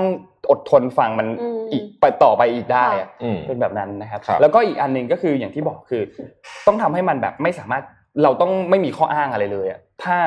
อย่างที่บอกคือถ้าคุณจะตื่นตีห้าคุณต้องตื่นตีห้าทุกวันนะค่ะไม่ว่าคุณจะนอนดึกแค่ไหนก็ต้องต้อตื่งนยึตีดห้ามั่นคำพูดของตัวเองมื้อเย็นจะกินห้าโมงก็ต้องกินห้าโมงตอนนอนจะนอนตอนสามทุ่มก็ต้องนอนสามทุ่มไม่มีการต่อรองอะไรมันทั้งสิ้ยากนิดนึงมันจะนะยากนิดนึงแต่ว่า ถ้าคุณเฟลไปแบบเช่นเอ้ยคืนนี้นอนห้าทุ่มอะไม่เป็นไรวันต่อไปนอนสามทุ่มแค่นั้นเอง ดูเปิดตัว Apple อันใหม่อะไรอย่างใช่เงี้ยใช่คือคือมันไม่เป็นไรนะถ้าคุณจะแบบว่านอนดึกสักวันหนึ่งมันมันไม่เป็นไร แต่แค่เอ่อเขาเรียกว่าอะไรอะโดยภาพรวมแล้วอะให้มันเป็นแบบนั้นตามที่คุณวางแผนไว้ แล้วคุณก็ค่อยๆมาอัดแอปกับตัวเอง คุณไม่ต้องตื่นตีห้าก็ได้นะหกโมงก็ได้เจ็ดโมงก็ได้มันแล้วแต่คนว่าตารางชีวิตของคุณเนี่ยมันเป็นยังไงนะครับ ไปข้อถัดไปครับ put your alarm away from bed ก็คืออันเนี้ย ถ้าคุณเอาโทรศัพท์วางไว้ใกล้ๆอะบางทีแบบปิดนาฬิกาปลุกแล้วอะเคเพื่อยไหมมาปิดแล้วก็นอนต่อไงนอนต่อเออหรือไม่ก็พอเอื้อมมาปิดปุ๊บเล่นโทรศัพท์อยู่เงี้ยอือืมมหนักเลยชั่วโมงหนึ่งอะใช่บางทีชั่วโมงหนึ่งเลยนะตอนถ้าตอนตื่นเนี่ยห้ามเล่นโทรศัพท์เลยนะนานมากดูดเวลาแบบนะไหลสมองเลยอะเราช้าด้วยหลายเรื่องมันพันให้เราอ่านนานด้วยอะไรอย่างเงี้ยอืมถ้าแบบห้มเลยอยากอยากอยากเซอร์ไพรส์ตัวเองเล่นๆตกใจเล่นๆนะคุณลองจับเวลาดูดิเอาสัปดาห์หนึ่งก็ได้ เวลาตอนที่คุณตื่นมาแล้วเล่นโทรศัพท์ก่อนที่จะลุกไปอาบน้ำหรือไปทำอะไรก็ตามอะมันกินเวลาหลายชั่วโมงเหมือนกันนะต่อสัปดาห์นะใช่มันใช่เผลอๆว่าบางสัปดาห์หนึ่งสองชั่วโมงสามชั่วโมงเหมือนกันนะอืมซึ่งซึ่งก็มันเสียเวลาเหมือนกันนะมันเสียเวลาเหมือนกัน ไปข้อถัดไปครับ อันนี้ข้อสุดท้ายแล้ว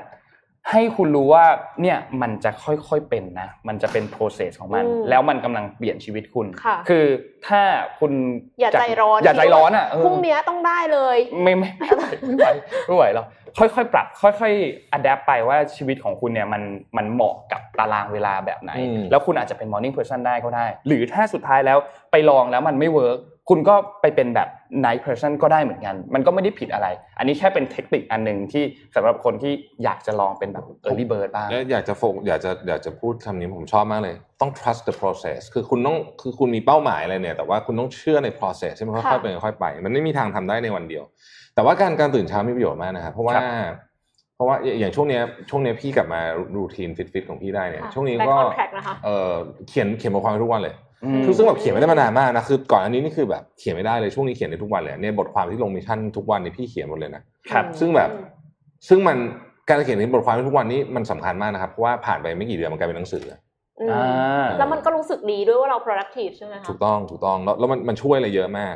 มันมันช่วยอะไรเยอะมากเออคือมันทำอะไรได้เยอะมากการตื่นเช้าขึ้นมานิดนึงเนี่ยช่วยมากจริงใช่แล้วก็คือออยากจะอยากจะเน้นย้ำเรื่อง start with why นิดนึงเพราะครับบอกว่าถ้าเรารู้ว่าเราจะต้องตื่นมาทำอะไรอะ มันมันเป็นพลังที่ฉุดเราขึ้นมาได้ดีมาก คือเพราะถ้าไม่รู้ว่าจะต้องตื่นมาทำอะไรมันขี้เกียจตื่นใช่ใช่ก็รู้สึกว่านนอนอนต่อดีกว่าไงจริง ๆอะ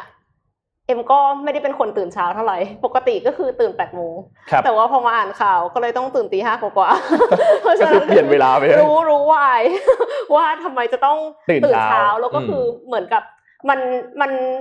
มันมีรีวอร์ดให้ตัวเองนิดนึงครัเขาบบอกว่าการตื่นเช้าเนี่ยเราตื่นขึ้นมาแล้วเราเริ่มวันได้เร็วกว่าคนอื่นครับเราจะรู้สึกว่าเราสามารถที่จะล้ำหน้าไปนิดนึงอะใช่อย่างนี้ดีกว่าค่ะเอ็มมีข่าวที่อเมมันริปิดกาท้ายประโยคนี้หนึ่งใช่ค่ะอ่าโอเคขอปิดท้ายนิดนึงครับ ก็คืออย่างที่บอกแหละ take your time แล้วสุดท้ายเนี่ย be kind to yourself แล้วก็ chip at needed ด้วยก็คือถ้ามันต้องเลื่อนหรือต้องมีปรับอันนู่นนี่นิดหน่อยเนี่ยก็ก็ ก็ไม่เป็นไรค่ะไม่ต้องแบบซีเรียสมากขนาดนั้น ค่อยๆ ลองปรับดูนะครับ เมื่อกี้มีคอมเมนต์อันนึงบอกว่านาฬิกาปลุกอยู่ที่มือไอ้ Apple Watch เนี่ยหรือว่านาฬิกานาฬิกาอะไรก็ตามที่เป็นแบบ smart watch เนี่ยมันไม่ได้ส่งเสียงมันสั่นอืมมันรู้สึกดีเหมือนกันนะแล้วมันตื่นนะมัน work ใช่ไหมมัน workมัน work มัน work อ๋อนนท์อะเวลาแบบตอนเช้าที่จะไปแบบว่าไปงีบก่อนที่จะเข้างานอะไรเงี้ยเข้างานสิบโมงใช่ไหมนนท์จะงีบก่อนประมาณแบบสี่สิบนาทีเพราะว่ามันขับรถไปถึงเร็วใช่ไหม ก็ใช้ไอเนี้ยปลุกอืมแล้วมันแบบไม่ทรมานอะมันจะไม่มีเสียงแบบทรมานอ๋อแต่มันตื่นอะโอเคก็ work ก็ work งั้นก็ก็ลองลองลองไปหาใช้ดูลองไปหาใช้ดู ไม่จำเป็นต้องเป็น Apple Watch ก็ได้ แต่เราสาวกแอป Apple Apple fanboy ตลอดอะแน่นอนเอาเอ่อมีข่าวจากอเมริกาใช่ไหมค่ะจากวิสคอนซินค่ะครับขอภาพ M2 ค่ะ เกิดเหตุกราดยิงนะคะ ในห้างเมแฟร์ ซึ่งห้างเมแฟร์เป็นของเมซี่นะคะมันก็เลยเป็นโลโก้เมซี่ที่เรืองที่เมืองมิลวอกกี้รัฐวิสคอนซินที่สหรัฐอเมริกาเมื่อวันศุกร์ที่ผ่านมาค่ะ มีผู้ได้รับบาดเจ็บ 8 คนนะคะ ก็เคราะดีที่ไม่มีผู้เสียชีวิต ตอนนี้ยังไม่ทราบว่าผู้ผู้ก่อเหตุเป็นใคร แต่ว่าผู้ที่อยู่ในเหตุการณ์เนี่ยบอกว่าเป็นชายผิวขาววัย 20-30 ปี แล้วก็ตอนนี้เจ้าหน้าที่ตำรวจก็ยังตามจับต่อไปค่ะ อืมเอฟเฟกต์ มามีข่าวที่สหรัฐของนนท์นี่ใช่ไหมอ่าใช่ใช่ใช่นนท์จะพาไปเล่าให้ฟังนิดหนึ่งเอ่อประเด็นเกี่ยวกับเรื่องของการเลือกตั้ง อย่างที่ค่ะบอกว่าตอนนี้ผลน่าจะชัดเจนแล้วค่ะว่าโจไบเดนเนี่ยจะได้เป็นประธานาธิบแต่ดีทำเขายังไม่ยอมคนที่นะ46ยังไม่ยอมยังไม่มียอมการยื่นฟ้องแล้วด้วย ล่าสุดมีอัปเดตจากศาลรัฐเพนซิลเวเนียครับโดนัลด์ทรัมป์เนี่ยยื่นคำร้องเกี่ยวกับการที่จะค้านผลการเลือกตั้ง ซึ่งโอเคในโกแล้วเนี่ยอาจจะมีให้นับใหม่ หรือเลือกตั้งใหม่เฉพาะรัฐนั้นก็แล้วแต่นั่นแหละ แต่ ล่าสุดครับแมทธิวแบรนด์นะครับซึ่งเป็นผู้พิพากษาศาลรัฐเพนซิลเวเนียนะครับได้ออกมาบอกแล้วว่าปฏิเสธรับคำร้องของทีมงานทรัมป์ที่จะต้องการให้มีการอ่าทำให้ผลการนับคะแนนอันนั้นนะเป็นโมฆะและอาจจะนับใหม่ หรืออาจจะมีการเขาเรียกว่าเลือกตั้งใหม่อีกครั้งหนึ่งในรัฐรัฐนั้นนะครับ ซึ่งเขาบอกว่าอ่าทางผู้พิพากษาของศาลสหรัฐอันนี้เนี่ยก็บอกว่ามันไม่ใช่อำนาจหน้าที่ของศาลที่จะล่วงละเมิดรัฐธรรมนูญก็คือ ปัดแล้วนะไม่รับฟ้อง เพราะว่าในรัฐนี้เนี่ยโจไบเดนชนะนะครับ แล้วก็ชนะด้วยคะแนนนำประมาณ 80,000 ประมาณ 80,000 กว่าคะแนนนะครับ ซึ่งก็อันนี้เป็นอีกจุดหนึ่งแล้วนะ ที่เราอาจจะได้เห็น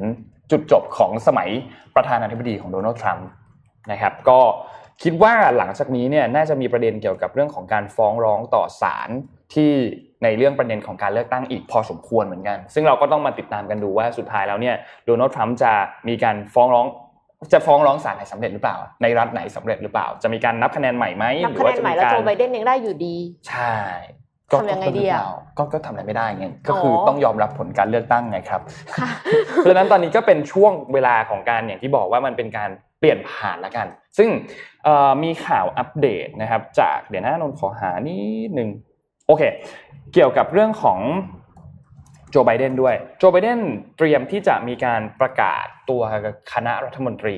นะครับคาบิเนตของเขาเนี่ยในวันอังคารนี้ด้วยนะครับ ว่าโอเคจะมีใครบ้างจะที่มีแทมมี่ไหมอ่าจะมีใครบ้างที่อยู่ในรายชื่ออันนั้นบ้างนะครับ ซึ่งเรายังไม่รู้เหมือนกันว่าจะมีการประกาศเอ่อครบทุกตำแหน่งเลยหรือเปล่า หรือว่าจะมีการประประกาศแค่บางตำแหน่งเท่านั้นนะครับ ซึ่งก็ต้องติดตามกันวันพรุ่งนี้นะครับ แต่ว่าแน่นอนคิดว่านะน่าจะมีการประกาศเ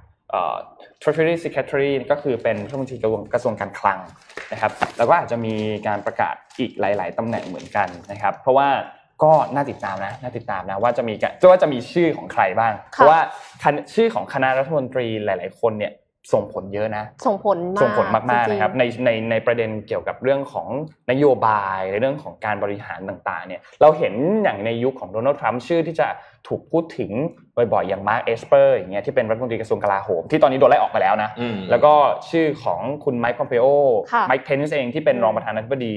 ชื่ออะไรเหล่านี้เนี่ยเป็นชื่อที่ปค่อรานกฏข้างในข่าวตลอด ปรากฏเออใช่มันอยู่ในข่าวตลอดเวลา แล้วก็เอ่ออย่างที่บอกประธานาธิบดีคนเดียวไม่สามารถที่จะโฮงานทั้งหมดได้ก็ต้องมีทีมอยู่แล้วนะครับ เพราะฉะนั้นอืมสมาชิกต่างๆ แล้วก็อีกอันนึงที่เป็นอย่างที่ปรึกษาด้านเอ่อการแพทย์อย่างเงี้ยอืมอืมอย่างอย่างในรัฐบาลของโดนัลด์ทรัมป์เราเห็นหมอฟาวซี่ใช่ไหมอ่าจะโดนไล่ออกไหมอะจะถูกไล่ออกหรือเปล่าก็ไม่รู้เหมือนกันมีสิทธิ์มีสิทธิ์ ในในโจไบเดนจะเป็นใคร เพราะว่าคนเนี้ยอืมต้องบอกว่าจะเป็นคนที่มีบทบาทสำคัญมากๆ หลังจากที่ใช่โจไบเดนเข้ามารับตำแหน่งประธานาธิบดีนะครับสามคนที่ต้องจับตาคือรัฐมนตรีว่าการกระทรวงการต่างประเทศ รัฐมนตรีกลาโหมค่ะนะครับ แล้วก็เอ่อเดี๋ยวนะ Secretary รัฐมนตรีกระทรวงการคลังครับกระทรวงการคลังสามคนเนี้ยจะเป็นสามคนสามคนสำคัญที่ส่งผลกระทบไปทั่วโลกเลยนะฮะซึ่งคาดว่าจะมีการประกาศพรุ่งนี้ใช่เราก็น่าจะรู้ข่าวเดี๋กัยวนต้องจับตากันวันวันพุธนิดนึงวันพุธน่าจะรู้ข่าวนะฮะนะครับ เอออีกจะจะพาไปที่อีกประเทศหนึ่งที่ที่ตอนนี้มีปัญหาแล้วฮะก็คือแซมเบียแซมเบียเนี่ยเป็นประเทศที่อยู่ในแอฟริกาใช่ไหมแล้วก็การเจริญเติบโตทางเศรษฐกิจเนี่ยรวดเร็วมากนะครับแล้วก็เหมือนกับหลายประเทศนะครับ พอการเจริญเติบโตทางเศรษฐกิจรวดรวดเร็วก็กู้เงิน มาเพื่อสร้าง infrastructure ต่างๆ ตอนนี้ ไม่สามารถจ่ายหนี้ได้แล้วนะครับเพิ่งผิดนัดชำระหนี้งวดที่ 1 ไปนะครับ ซึ่งมูลค่าหนี้ทั้งหมดเนี่ยมีประมาณสัก 12,000 ล้านเหรียญสหรัฐนะครับ ธุรกิจของซัมเบียเนี่ยเติบโตเยอะมากตลอดมาหลายปีแล้วนะครับ แต่ประเด็นก็คือว่านี่ที่กู้มาเนี่ยถูกใช้ไปผิดที่ผิดทางนี่ไงคอร์รัปชันมันแย่แบบเนี้ยครับนะครับนักเศรษฐศาสตร์ของ World Bank เนี่ยนะครับออกมาให้ข่าวบอกว่า ในในแซมเบียเนี่ยเงินที่ได้รับไปแทนที่จะไปสร้างโปรเจกต์ ที่มันควรจะสร้างรายได้ให้กับประเทศนู่นนี่ดันเอาไปสร้างของที่ไม่จำเป็นเช่น สนามบินนานาชาติแห่งที่สองในเมือง ซึ่งเมืองก็ไม่ได้ไม่ควรจะต้องมีสนามบินนานาชาติแห่งที่สองเพราะ traffic ไม่ได้เยอะขนาดนั้นนะครับหรือว่าสร้างเขื่อนในที่ที่ไม่ควรสร้างเนี่ยนะครับทั้งหมดทั้งมวลนี้เนี่ยถูกถูกรวมกันมัดรวมกันแล้วก็เจอโควิดซัดเข้าไปปุ๊บเนี่ยเศรษฐกิจของแซมเบียตอนนี้ก็เลยถดถอยเลยนะฮะค่าเงินแซมเบียเนี่ยฟังแล้วน่าตกใจมากค่าเงินเขาเนี่ยชื่อว่าคาวาชะนะครับ ซึ่งเมื่อเดือนพฤศจิกายนปีที่แล้วเนี่ย2019เนี่ยอยู่ที่ 13 ต่อ US ดอลลาร์ ตอนนี้อครัยู่บ21นะคือคือฮะค่าลดไปประมาณครึ่งหนึ่งอะค่ะห้าสิบเปอร์เซ็นต์นะห้าสิบเปอร์เซ็นต์ไม่ถึงครึ่งเอ่อตัวค่าเงินลดลงมาคือคือเราจะเห็นว่าเนี่ยครับเศรษฐกิจที่มันที่มันถูกฟูลโดยการเจริญเติบโตที่ไม่ยั่งยืนเนี่ยมันจะเป็นแบบนี้นะฮะค่ะแล้วนี่ไม่ใช่ประเทศแรกแน่นอนเดี๋ยวจะมีตามมาอีกเพียบ มีมีแฟนเพจถามว่าจะแจกไหมคะไอ้ นะครับจะแจกไหมคะทันเนอร์ยังไม่แจกยังไม่แจกขาย Trailer ให้ดูอ่าให้ดูจะบอกว่ามาโชว์มาโชเหว์ลือเหลือให้สั่งไม่เยอะแล้วจะบอกแค่นี้อ่าเดี๋ยวเดี๋ยวเดี๋ยวเดี๋ยวเดี๋ยวตอนหลังจะแจกครับเพราะว่ากันไว้ให้แฟนเพจแล้วแต่ว่าตอนนี้ใครอยากสั่งรีบสั่งนะครับเหลือไม่ถึง 200 เล่มแล้วล่าสุดพี่แทบเพิ่งลงตัวคลิปการสอน How ใช้ to How to ใช้แพนเนอร์ไปแล้วนะใช่นะอันนี้เป็นการยั่วน้ำลายอ่าเขาเรียกว่ายั่วน้ำลายยั่วน้ำลายไปดูก่อนไปดูก่อนอ่าอ่าไปดูถ้าสนใจต้องรีบสั่งครับแล้วอันนั้นล่ะคะอันนั้นแจกแจกครับของนิดนึงอาแจกของแจกอะไรดีอะเอ้ยจะจะถามอะไรดี ถาม ถามนุ่นอยากถามเกี่ยวกับไอตัวขีปนาวุธพี่เอ็มอะอืมที่ที่ที่มันยิงเอาเอาแบบระยะอะเอาตัวเลขนั้นนี่หว่า ที่บอกว่ากี่กิโลบนจากพื้นโลกใช่ไหมอ่าใช่ครับอ่าว่ามันสูงแค่ไหนอะเนาะเดี๋ยวพี่พี่เอ็มช่วยทวนคำถามให้ให้นิดหนึ่งอ่าก็คือมันมีการสกัดขีปนาวุธนะคะครับแต่ว่าสกัดเนี่ยนอกโลกครับสกัดเขาเรียกว่าในชั้นที่เป็นอวกาศแล้วล่ะครับอ่าอยากจะรู้ว่ากี่กิโลเมตรเห จากนือพื้พื้นนโลโลกกอ่าโอเคอืมนนท์พาไปอัปเดตข่าว อันนี้นิดนึงเกี่ยวกับทวิตเตอร์เฮ้ยคือพอจะเป็นช่วงการถ่ายอำนาจของของประธานาธิบดีแล้วเนี่ยมันมีอืม Account Twitter หลาย ๆ อัน เช่น ที่ Account ที่เป็น POTUS อย่างเงี้ยที่เป็น Account ของประธานาธิบดีของสหรัฐอย่างเงี้ย POTUS เผื่อใครงงมาจากอะไรมันย่อมาจาก President of the United States อ่า POTUS POTUS โพทัสโพทัสอืมซึ่ง ตอนนี้ปัจจุบันเป็นของโดนัลด์ทรัมป์ใช่ไหมแต่เขาแอคทีฟจริงๆอะใน Account ที่เป็น real Donald Trump ค่ะ at real Donald Trump ซึ่งไอตัว Account ที่เป็น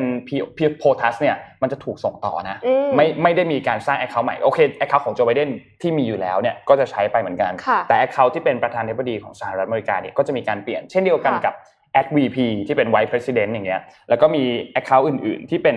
White House อย่างเงี้ยก็จะถูกส่งต่อให้กับทีมของโจไบเดนด้วยเช่นเดียวกันนะครับอืมซึ่งตอนนี้เนี่ยทางด้าน Twitter เนี่ยก็เตรียมที่จะทำการส่งต่อกันอยู่เหมือนกัน หลังจากที่ถ้าโจไบเดนขึ้นตำแหน่งปุ๊บ ก็น่าจะมีการส่งต่อรับช่วงต่อกันแบบชัดเจนเลยนะครับ ซึ่งก็ไอ้เขาเดิมของทรัมป์ยังใช้ได้นะ real Donald Trump เนี่ยใช้ได้ค่ะนะแต่ว่าอาจจะแต่ว่าไม่ได้รับสิทธิ์แท็ก fake newsตัวตอนนี้โดนติดแท็กเฟซดิวแบบทุกอันเลยติด fact check ตลอดเวลานะครับ อืมครับพาไปดูอีกที่หนึ่ง นะฮะเอ่อเวียดนามครับ คืออาทิตย์ที่แล้วเนี่ยมันมีบทความอันหนึ่งออกมาจาก Nikkei Asia บอกว่าเวียดนามเป็นแปลแปลภาษาไทยก็คือว่าเวียดนามเป็นผู้ชนะหนึ่งเดียวในเอเชียตะวันออกเฉียงใต้ค่ะนะครับ ซึ่งพอเราอ่านแล้วเราก็แบบเฮ้ยคืออะไรอะสงสัยนะฮะคือมันอย่างนี้ฮะในหลังจากเราสะบักสะบอมกับโควิดมาสักระยะหนึ่งแล้วเนี่ย ก็ปรากฏว่า ประเทศที่ดูแล้วปีนี้เนี่ยจะ GDP เป็นบวกเนยนะครับน่าจะมีเวียดนามนี่แหละค่ะนะฮะที่เดียวในอาเซียนเลยที่เดียวในอาเซียนเลยนะครับ อย่างล่าสุดตัวเลขจาก IMF เนี่ยเอ่อมาเลเซียเนี่ยติดลบ16 17นะฮะหนักกว่าไทยนะฮะของไทยก็คงจะอยู่เอ่อสิบสองตอนตอนต่ำที่สุด Q2 อะไปติดลบ67 แต่ว่าตอนปิดปีก็คงไม่ถึงอะก็คงจะอยู่ประมาณ 67ก็ไทยอยู่เนี่ยคือประมาณอินโดอินโดสิงคโปร์อะไรติดติดลบหมดนะครับมีแต่เวียดนามเท่านั้นแหละที่ณ ตตลอดมาทั้งปีเนี้ยถ้าดูไตรมาสต่อไตรมาสยังไม่มี GDP ติดลบเลยนะ แค่เกือบเดือนติดลบนะครับ แล้วก็น่าจะปิดเป็นบวกด้วย เพราะฉะนั้นเนี่ยสิ่งน่าสนใจคือว่าทำไมเวียดนามถึงถึงเป็นแบบนี้ได้นะครับนิกกี้เอเชียบอกว่าเวียดนามเนี่ยได้รับหนึ่งอันนี้ส่งส์จากความสามารถในการควบคุมโควิด -19 นะครับผมก็เพิ่งผมก็เพิ่งรู้เหมือนกันว่า ไม่ใช่เพิ่งรู้เพิ่งนึกออกเหมือนกันว่าเฮ้ยเวียดนามเนี่ยผู้ติดเชื้อเขาน้อยกว่าไทยอีกนะครับ เออที่เราคิดว่าเราน้อยๆเนี่ยนะเวียดนามน้อยกว่าอีกนะเวีเวียยดดนานามมเนี่ยจะพันมีช่วงช่วงที่มีใช่จำได้ไหมที่ดานงดานังค่ะอะไรของเขาอะแต่ว่าทั้งหมดรวมกันเนี่ยพันสามร้อยคนนะฮะอืมนะฮะการส่งออกเวียดนามเนี่ยในเดือนตุลาคมเนี่ยเพิ่มขึ้น 9.9%ครับอยู่ที่ 26,700 ล้านเหรียญสหรัฐนะครับ ซึ่ง ตอนนี้การส่งออกเวียดนามโดยรวมทั้งหมดเนี่ยเยอะกว่าประเทศไทยแล้วนะฮะครับอืมเยอะกว่าประเทศไทยไปแล้วนะครับแล้วล่าสุดเพิ่งมีการเปิดท่าเรือใหม่ที่ทางตอนใต้ของเวียดนาม ซึ่งบริหารงานโดย Maersk เนี่ยท่าเรืออันนี้เนี่ยนะครับจะส่งผลให้เวียดนามเนี่ยกระจายสินค้าออกไปในประเทศแถบเนี้ยได้ง่ายมากขึ้นนะครับการย้ายฐานผลิตของบริษัทต่างๆ ตอนนี้บริษัทจำนวนมากย้ายฐานผลิตไปที่เวียดนาม คือได้อันนี้ส่งส์เยอะสุดจริงๆ เพราะค่าแรงไม่แพงแล้วก็ฝีมือแรงงานค่อนข้างดีนะครับ ยกตัวอย่างเช่นซัมซุงก็ย้ายฐานจากจีนปิดโรงงานนะที่จีนโรงงาน PC ไปที่เวียดนามบริษัทอิเล็กทรอนิกส์หลายประเทศที่เคยอยู่ที่เมืองไทย ก็ย้ายไปที่เวียดนามนะครับบ IMF คาดการณ์ว่าปีนี้เนี่ยเวียดนาม GDP จะบวกได้ประมาณ 1.6 ถึง 2%ซึ่งถือว่าเก่งมาก ๆ เพราะว่าประเทศอื่นเขาติดลบกันเกือบทั้งโลกถูกต้องครับปีนี้เนี่ยติดลบเกือบทั้งโลกนะฮะมีเวียดนามจีนเนี่ยจะบวกได้ได้ได้อยู่ 2 3 ประเทศ ผมอยากพาทุกคนไปดูตรงนี้ครับ GDP per capita GDP per capita ของเวียดนามปัจจุบันนี้เนี่ยอยู่ที่ 3,500 เหรียญของไทยเนี่ย7,300 เหรียญนะครับ เอ่อมาเลสิงคโปร์สูงกว่าเราเยอะนะครับครับอยากรู้ไหมสิงคโปร์สูงกว่าเราเท่าไหร่สิงคโปร์เนี่ยห้าหมื่นแปดพันนะฮะคือมันเยอะเรามกเราเจ็ดพันเราเจ็ดพันเขาสิงคโปร์ห้าหมื่นแปดพัน58,000นะฮะประมาณเจ็ดโอ้โหเท่านะฮะแต่ประเด็นคืออย่างนี้ครับ ถ้าย้อนกลับไปดู 10 ปีที่แล้วเนี่ย GDP per capita ของเวียดนามเนี่ยอยู่ที่ 1,200 เหรียญครับนั่นหมายถึงว่าตอนนี้เนี่ยเขาโตมา3สามเท่าเท่าตัวนะครับในสิบปีใน 10 ปีเนี่ยเขาโตมา 3 เท่าตัว ขณะที่ไทยเนี่ยอยู่ที่ 5,100 เหรียญเราโตมาแค่ 50%เท่านั้นเองในค่ะ10 ปีนะครับค่ะนะฮะเพราะฉะนั้นจะเห็นว่าอัตราการเจริญเติบโตของ GDP per capita ของเวียดนามเนี่ยเร็วกว่าไทยเยอะมากๆก้าวกระโดดมาสามร้อกยระโดเปอดร์เซ็นต์ก้าวกระโดดมากที่น่าตกใจไปกว่านั้นก็คือว่าหลายท่านอาจจะไม่ทราบว่าสินค้าส่งออกอิเล็กทรอนิกส์ที่เราค่อนข้างภาคภูมิใจว่าเราเป็นประเทศที่ส่งเขาออกสินค้าอิเล็กทรอนิกส์เยอะเนี่ยนะครับเวียดนามแซงเราไปตั้งแต่ปี 2012 แล้วนะครับ แล้วปัจจุบันนี้เวียดนามส่งสินค้าอิเล็กทรอนิกส์มากกว่าประเทศไทยเนี่ยสามเท่าตัว นะครับมูลค่าการส่งออกของไทยเนี่ยอยู่ที่ 246,000 ล้านเหรียญสหรัฐขณะที่เวียดนามอยู่ที่ 264,000 ล้านเหรียญสหรัฐมากมากกว่านิดหน่อยนะครับแต่อัตราการเจริญเติบโตของการส่งออกเวียดนามเนี่ยสูงมาก แต่เวียดนามกับไทยเนี่ยมีปัญหาคล้ายกันครับอส่งออกเยอะแต่อย่างประเทศไทยเนี่ย 50%ของการส่งออกคืออาจจะเกิน 50%ด้วยมั้งโดยเฉพาะ top top เนี่ยไม่ใช่ของเราอะของของต่างชาติอะผลิตรถยนต์โตโยต้าส่งออกไปอย่างเงี้ยครับอ่า มันไม่ใช่ของเราเลยอะนะฮะแล้วเราก็ไม่สามารถ capture เทคโนโลยีไว้แบบที่จีนทำได้ด้วยค่ะครับเราผลิตเราเป็นฐานการผลิตรถยนต์ลำดับต้นๆติด top top ของโลกอะค่ะแต่เราไม่มีแบรนด์รถยนต์ของตัวเองและไม่มีแนวโน้มว่าจะมีด้วยครับเราเป็นฐานการผลิตฮาร์ดดิสก์ที่ใหญ่ที่สุดในโลกแต่เราก็ไม่สามารถไปทำคอมพิวเตอร์หรืออะไรที่มันเกี่ยวข้องกับกับฮาร์ดดิสก์ได้เราเยอะมากเยอะมากนะครับ ซึ่งอันเนี้ยโอกาสมันอาจจะต้องบอกว่าผ่านไปแล้วล่ะสำหรับ wave นี้นะครับ สิ่งที่น่าสนใจไปกว่านั้นก็คือว่าโครงสร้างประชากรของเวียดนามฮะโครงสร้างค่าประชากรของเวียดนามอะค่า median นะ median age เนี่ยครับของเวียดนามอยู่ที่ 32 เอาปีนี้นะฮะอยู่ที่ 32 ปี ของไทยเนี่ยอยู่ที่ 40.1โอ้โหไทยนี่8ปีนี่เยอะมากนะครับ อย่าทำเป็นเล่นไปนะครับ8ปีนี่เยอะมาก aging population ของเวียดนามเนี่ย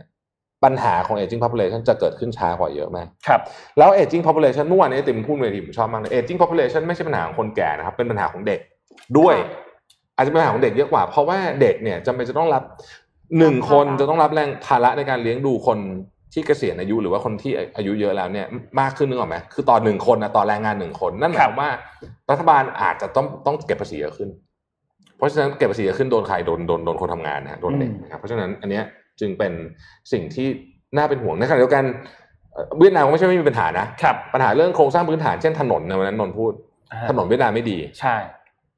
รถโอ้โหก็จะไปข้ามเหนือการใต้คมนาเนี่ยคมไปเรือง่ายกว่าอะไรอย่างเงี้ยนะครับใช่อะไรคอรับย่างเงี้ยแต่พวกนี้เนี่ยมันอาจจะเปลี่ยนเร็วครับค่ะนะครับ ทั้งหมดทั้งมวลนี้ไม่ได้บอกว่าประเทศไทยไม่ดีนะครับเพียงแต่คิดว่า คือคืออยากจะปิดท้ายเรื่องนี้ว่า ถ้าเราไม่ช่วยกันสร้าง S curve ใหม่ ไม่ช่วยกันวางแผนแน่บท จากคนที่เข้าใจสถานการณ์จริง ๆ ครับนะครับ ไม่ช่วยกัน reskill upskill ประเทศ ไม่ช่วยกันสร้างนวัตกรรม สิ่งที่ผมเป็นห่วงมากคืออะไรรู้ไหม ทุกวันนี้เนี่ยไปถามบริษัทเอกชนนะถามว่าเฮ้ยสามปีต่อจากเนี้ยแผนการจะเป็นยังไง ยุทธศาสตร์ของบริษัทจะเป็นยังไงเนี่ยคนส่วนใหญ่บริษัทใหญ่ๆเนี่ยบอกว่ายังไม่รู้ ซึ่งนั่นคือเรื่องจริงไม่รู้จริงว่าทำไงครับแต่สิ่งที่ผมเป็นห่วงมากที่สุดและอันนี้ไม่ได้ประชดประชันนะครับคือแผนยุทธศาสตร์ชาติ 20 ปีเนี่ยคุณเขียนคุณเข้าใจว่าคุณเขียนอะไรอยู่ เพราะมันจะเป็นภาระผูกพันมากนะครับคุณรู้ว่า20 ปีนี้เป็นยังไงอะครับแล้วคือคือ มันไม่ควรจะอันนี้อันดับโดยอันดับแรกมันไม่ควรจะมีแผนยุทธศาสตร์ชาติ 20 ปีที่แบบลงดีเทลขนาดนั้น ซึ่งเรื่องเรื่องนี้อยู่ในรัฐธรรมนูญด้วยนะก็เนี่ยอย่าอย่าอยากให้ไปลองอ่านกันดูนะฮะครับเอ่ออย่างไรก็ดีสิ่งที่เราไม่อยากเห็นที่สุด คือปี 2030 fast fast forward ไป10 ปีต่อจากนี้ แล้วเราถามกันเองว่าแบบ ตอนนั้นเราให้เวียดนามแซงไปได้ยังไงนะเหมือนที่เราเคยโดนเกาหลีใต้สิงคโปร์แซงมาเมื่อ 3-40 ปีที่แล้วรู้ไหมครับสมัยก่อนเกาหลีใต้เข้ามาดูงานเมืองไทยนะฮะอืม แล้วก็นี่แหละ ตอนนี้ก็ไปกันคนละเรื่องตามนั้นแหละครับตามนั้นแหละครับ เพราะฉะนั้นอีกสิปีต่อจากนี้ เราทุกท่านที่นั่งฟังอยู่คงไม่อยากจะมาถามเพื่อนข้างๆว่าเฮ้ยตอนนั้นโดนเวียดนามแซงไปได้ไงเพราะมันมีแนวโน้มว่าจะเกิดขึ้นนะครับ ขนาดจริง ๆ แล้วเวียดนามเนี่ยประสบปัญหาที่เจอภัยพิบัติอืมภัยธรรมชาติเนี่ยเยอะมากตลอดเวลาใช่แต่กลายเป็นว่าประเทศไทยอะซึ่งซึ่งค่อนข้างที่จะไม่ไม่เจอภัยธรรมชาติรุนแรงเนี่ยกลับกลายเป็นช้ากว่าอืมเขาเวียดนามรับพายุตลอดครับ ใช่เราค่ะก็อยู่ข้างนั้นนะฮะแล้วก็คือแบบพายุเขารุนแรงมากนะคะ ก็คือก็เพิ่งก่อนนั้นเนี่ยก็เพิ่งอ่านข่าวพายุเวียดนามไปสองสองลูกครับ ซึ่งแบบก็ไม่ได้คิดว่าโอ้โหขนาดเขาประสบปัญหาขนาดนี้ยังแซงเรื่องทางเรื่องส่งออกข้าวอืมทั้งเรื่องอุปกรณ์ใช่อิเล็กทรอนิกส์ซึ่งเรื่องของอิเล็กทรอนิกส์แล้วก็อีกหลาย ๆ เรื่องด้วย ใช่นะฮะก็เรื่องขอปิดท้ายข่าวนี้นิดหนึ่ง เมื่อวันศุกร์ที่ผ่านมาเนี่ยสีจิ้นผิงเนี่ยได้มีการพูดถึงเกี่ยวกับการที่เขาจะพาจีนเข้าร่วมตัว CPTPP อ่าใช่ใช่ใช่ใช่ประเด็ใช่นนี้น่าสนใจมากอืมคือต้องเล่าให้ฟังก่อนว่าจีนเนี่ยอยู่ในข้อตกลงอาเซอยู่แล้วนะอืมซึ่งต้องบอกว่า CPTPP กับ RCEP เนี่ยเป็นสองข้อตกลงที่ใหญ่มาก ใหญ่มาก มีประเทศที่เข้าร่วมเนี่ยเยอะมากอืมแล้วก็อ่า ถ้าถ้าคิดเป็นจำนวน GDP เป็นเปอร์เซ็นต์แล้วเนี่ยมันกินเปอร์เซ็นต์ทั้งโลกค่อนข้างเยอะค่ะนะครับเพราะฉะนั้นข้อตกลงสองอันนี้เนี่ยเป็นข้อตกลงที่ค่อนข้างมีผลต่ออะไรหลาย ๆ อย่างในโลกค่อนข้างเยอะนะครับ ซึ่งนี่เป็นครั้งแรกเลยนะที่สีจิ้นผิงออกมาพูดถึงเกี่ยวกับเรื่องของ CPTPP แล้วบอกว่าจะพาจีนเข้าไปในข้อตกลงอันนี้ด้วยอืมนะครับ ซึ่งประเด็นมันกลายเป็นประเด็นว่าเฮ้ยตอนที่โดนัลด์ทรัมป์เข้ามารับตำแหน่งเนี่ยโดนัลด์ทรัมป์ออกจาก CPTPP ใช่ไหมใช่ ตอนนี้โจไบเดนกำลังจะขึ้นตำแหน่งมา มีการพูดถึงอยู่เหมือนกันว่าโจไบเดนจะกลับเข้าไปในข้อตกลงอันนี้ไหมอืมหรือจะไม่กลับก็ต้องรอดูเหมือนกัน แต่การที่จีนจะเป็นหนึ่งในสองเป็นเป็นเข้าไปอยู่ในทั้งสองข้อตกลงอันนี้เนี่ย เป็นประเด็นใหญ่มาก ใหญ่แบบใหญ่มากจริง ๆ เพราะว่ามันจะกลายเป็นว่าจีนเนี่ยจะเป็นตัวแปรสำคัญมากๆ เป็นหนึ่งในตัวขับเคลื่อนแล้วกันของข้อตกลงเศรษฐกิจ ทั้งสองข้อตกลงนี้นะครับ ซึ่งอันนี้เนี่ยต้องบอกว่าเราต้องรอติดตามมากๆนะ เพราะว่ามันจะทำให้จีนมีเขาเรียกว่ามีเขาเรียกว่าใช้คำว่าอะไรดีอะเหมือนเป็นข้อได้เปรียบของการต่อรองอะค่ะเยอะมากอืมนะครับ เพราะฉะนั้นหลังจากนี้ต้องติดตามแล้วไทยเราเนี่ยจะเข้าร่วมหรือเปล่าค่ะก็ก็ต้องน่าติดตามเหมือนกัน เพราะว่าการที่เราเข้าร่วมหรือไม่เข้าร่วมเนี่ยประเด็นเกี่ยวกับเรื่องของประเทศที่เป็นสมาชิกของข้อตกลงอันนี้เนี่ย เป็นแฟกเตอร์สำคัญมากเหมือนกัน ใช่ ถ้ามีประเทศที่เป็นมหาอำนาจยักษ์ใหญ่เข้าร่วมแล้วเราไม่ได้ติดสอยไปด้วยเนี่ย ก็ก็ก็ก็น่าอาจจะตกขบวนอ่าก็อาจจะตกต้องกลับมาคุยกันใหม่ ต้องคือถ้าเกิต้อดงต้องคุยกันใหม่ ถ้าจีนเข้ามาอเมริกากลับเข้ามาต้องคุยกันใหม่เลยตอนใช่ตอนตอนแรกเราเราเราบอกว่าเราไม่อยากไม่อยากเข้าใช่ป่ะ CPTPP ค่ะเดิมทีมันชื่อ TPP อเมริกาออกไปก็เลยเป็น CPTPP แต่ว่าตอนเนี้ยถ้าอเมริกากลับเข้ามาถ้าจีนมาด้วยเนี่ยเหมือนที่นนท์บอกต้องคิดใหม่เลยเพราะโจทย์มันเปลี่ยนหมดเลยจบเปลี่ยนใหม่หมดแล้วโจทย์เปลี่ยนใหม่หมดเลย นะฮะอืมค่ะเพราะฉะนั้นเอันนี้ยังเป็นยังยังเป็นขั้นตอนแรกอยู่ค่ะจีนยังไม่ได้กลับเข้ามาเอ้ยจีนยังไม่ได้เข้าร่วมอืมครับแต่ยังแต่มีความเป็นไปได้แค่พูฉยๆในแค่พูดที่ประชุมเอเปกเมื่อคือต้องต้องเล่าที่มาที่ไปก่อนเขาประชุมเอเปกกันเมื่ออาทิตย์ที่แล้วครับ ที่เอ่อที่ไหนนะที่มาเลเซียครับนะมาเลเซียเป็นเจ้าภาพมั้งเสร็จแล้วเนี่ยเป็นครั้งแรกในรอบ 3 ปีนะครับที่เอเปกมีแถลงการร่วมกัน ซึ่งถือเป็นสัญญาณที่ดีมากนะครับ ปี 2018 ไม่แถลงการร่วมเพราะตอนนั้นจีนกับอเมริกาทะเลาะกันเยอะมาก ปีที่แล้วชิลีจัดไม่ได้หรืออะไรหรืออะไรสักอย่างเนี่ยนะครับครับแล้วก็เนี่ยเป็นครั้งแรกในรอบ3ปีอืมที่มีแถลงการร่วมของสมาชิกเอเปกออกมานะครับ ก็เอ่อถือเป็นถือเป็นสัญญาณที่ดีนะอ่าถือเป็นสัญญาณที่ดีนะครับโอเค ขอปิดท้ายจริง ๆ ด้วยสุดข่าวท้ายจริงๆแล้วฮะข่าวที่แบบว่าสดใสนิดนึงนะคะ ขอภาพ M M5 ค่ะ กทมนะคะกำลังจะมีทุ่งดอกไม้ตามฤดูกาลนะคะ กระจายไปตามสวนสาธารณะ 5 แห่งนะคะ ในกรุงเทพโดยที่จะเรียงเรียงกันไปเลยนะคะ ตั้งแต่1 ธันวาคมนี้นะคะ ไปจนถึง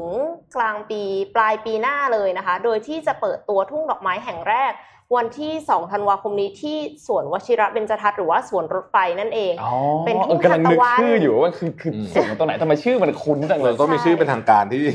ที่ทุกคนจะงงนะฮะสวนรถไฟสวนรถไฟรถไฟสวนรถไฟทุ่งทานตะวันนะคะ กว่า 30,000 ต้นบนพื้นที่ 4 ไร่นะคะ ตั้งแต่1ถึง20ธันวาคมนี้คือเข้าใจว่าเขาจะปลูกตั้งแต่ก่อนหน้านั้นแล้วแหละ แต่ว่าเขาจะเปิดเป็นทางการวันที่2ธันวานะคะครับหลังจากนั้นวันที่ 12ถึง31 มกราจะเป็นเทศกาลชมดอกแพงพวยค่ะ ที่สวนวนาพิรมร่มเกล้าเขตลาดกระบังนะคะ แล้วก็ในช่วงสงกรานต์10ถึง20 เมษายนเนี่ยจะเป็นเทศกาลดอกดาวกระจาย ที่สวนสาธารณะป้อมมหาการเขตพระนคร ในช่วงเดือนมิถุนาถึงกรกฎาคมเนี่ยจะเป็นเทศกาลดอกดาวเรือง ดาวกระจายแล้วก็มาการเร็ตที่สวนจตุจักรค่ะ กลับมาวนกลับมาตรงจตุจักรมาแถวอีกทีนี้แล้วเนาะกลับมาแถวนี้แล้วอ่าแล้วก็ปิดท้ายปี 64 ด้วยดอกสร้อยไก่หงอนไก่และแพงพวยที่สวนลุมพินีค่ะอืมในเดือนกันยายนถึงตุลาคมปี 64 ค่ะครับก็ถ้าใคร